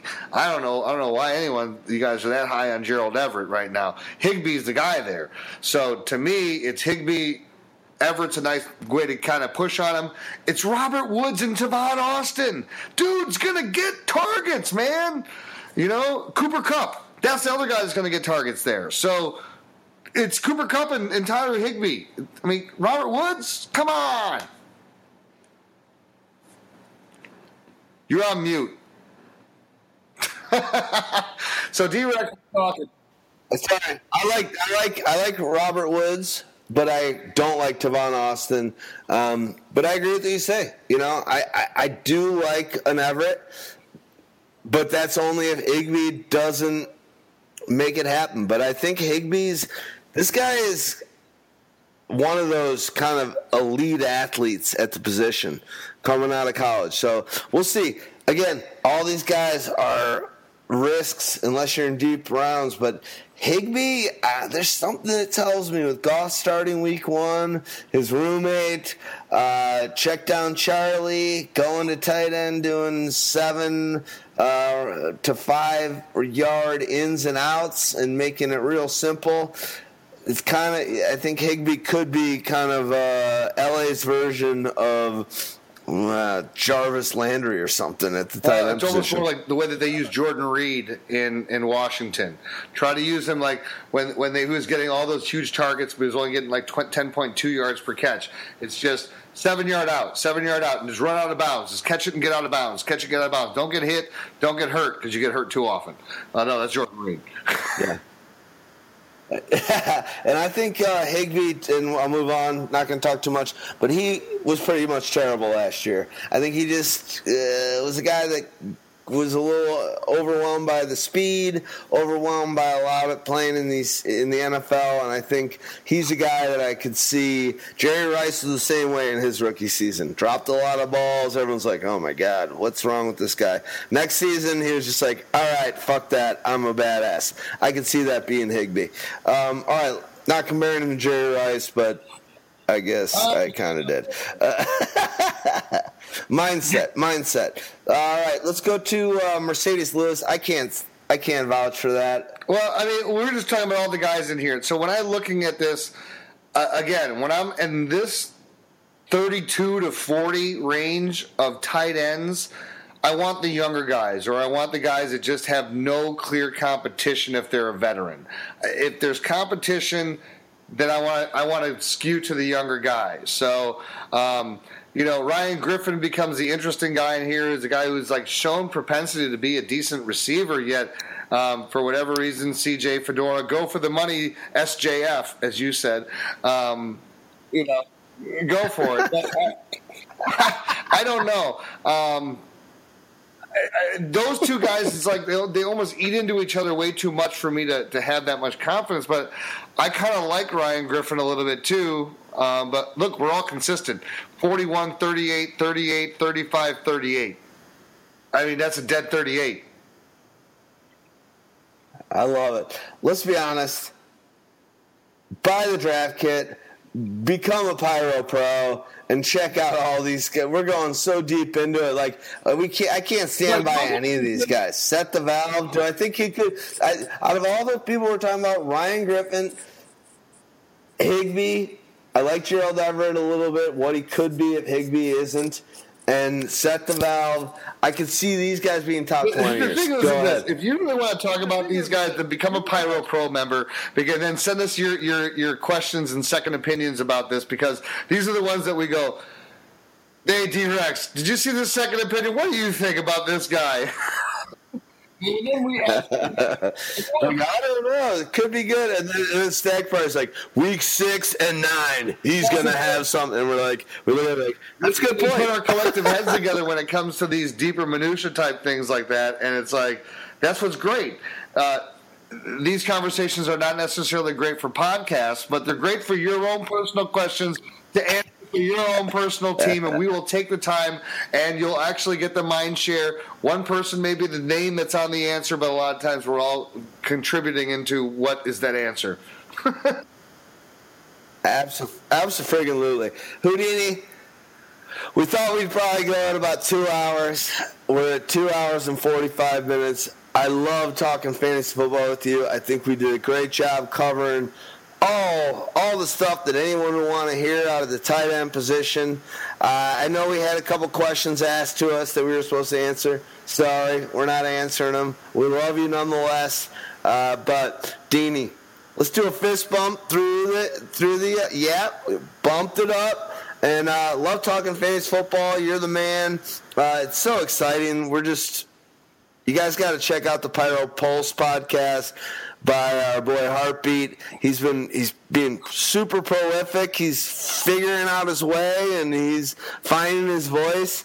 But he's got some amazing things. Already interviewing J J Zacharyson. He's going to be uh, interviewing uh, Mike Clay, I think, end of next week from E S P N. So he's just okay. doing some great stuff. So check that Pulse podcast out. Was that- uh, Houdini, what do you what do you got to say? Did Mike Clay, was that Mike Adobe? No, Mike Clay. Adobe? Oh. The car made out of clay? Well, you know Mike Clay, though. Come on. You know Mike Hunt?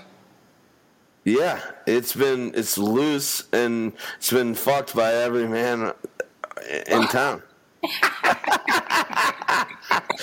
Your vagina has really been just absolutely obliterated by so many sailors. And one thing that is funny is that Houdini's job is grabbing um, swabs for vaginitis. That's my job, is just to grab swabs for vaginitis. It's to, it's to sell more vaginitis customers, is it not? Um, it's to expand the test menu of, of, of my company, correct. we, we focus on women's health. I love you, Houdini. Good times talking to you. Can't wait for uh, next Wednesday when me and Stag Party will be doing running backs together. But what's up? Ten hours. I love you, Houdini. You're the man. Ten hours next week. This actually, I can't. I'm, I'm happy. We're under three hours. No music, no sound bites. Two people. Deanie, fist bump. Love you. I'm. We're shutting it down. Peace.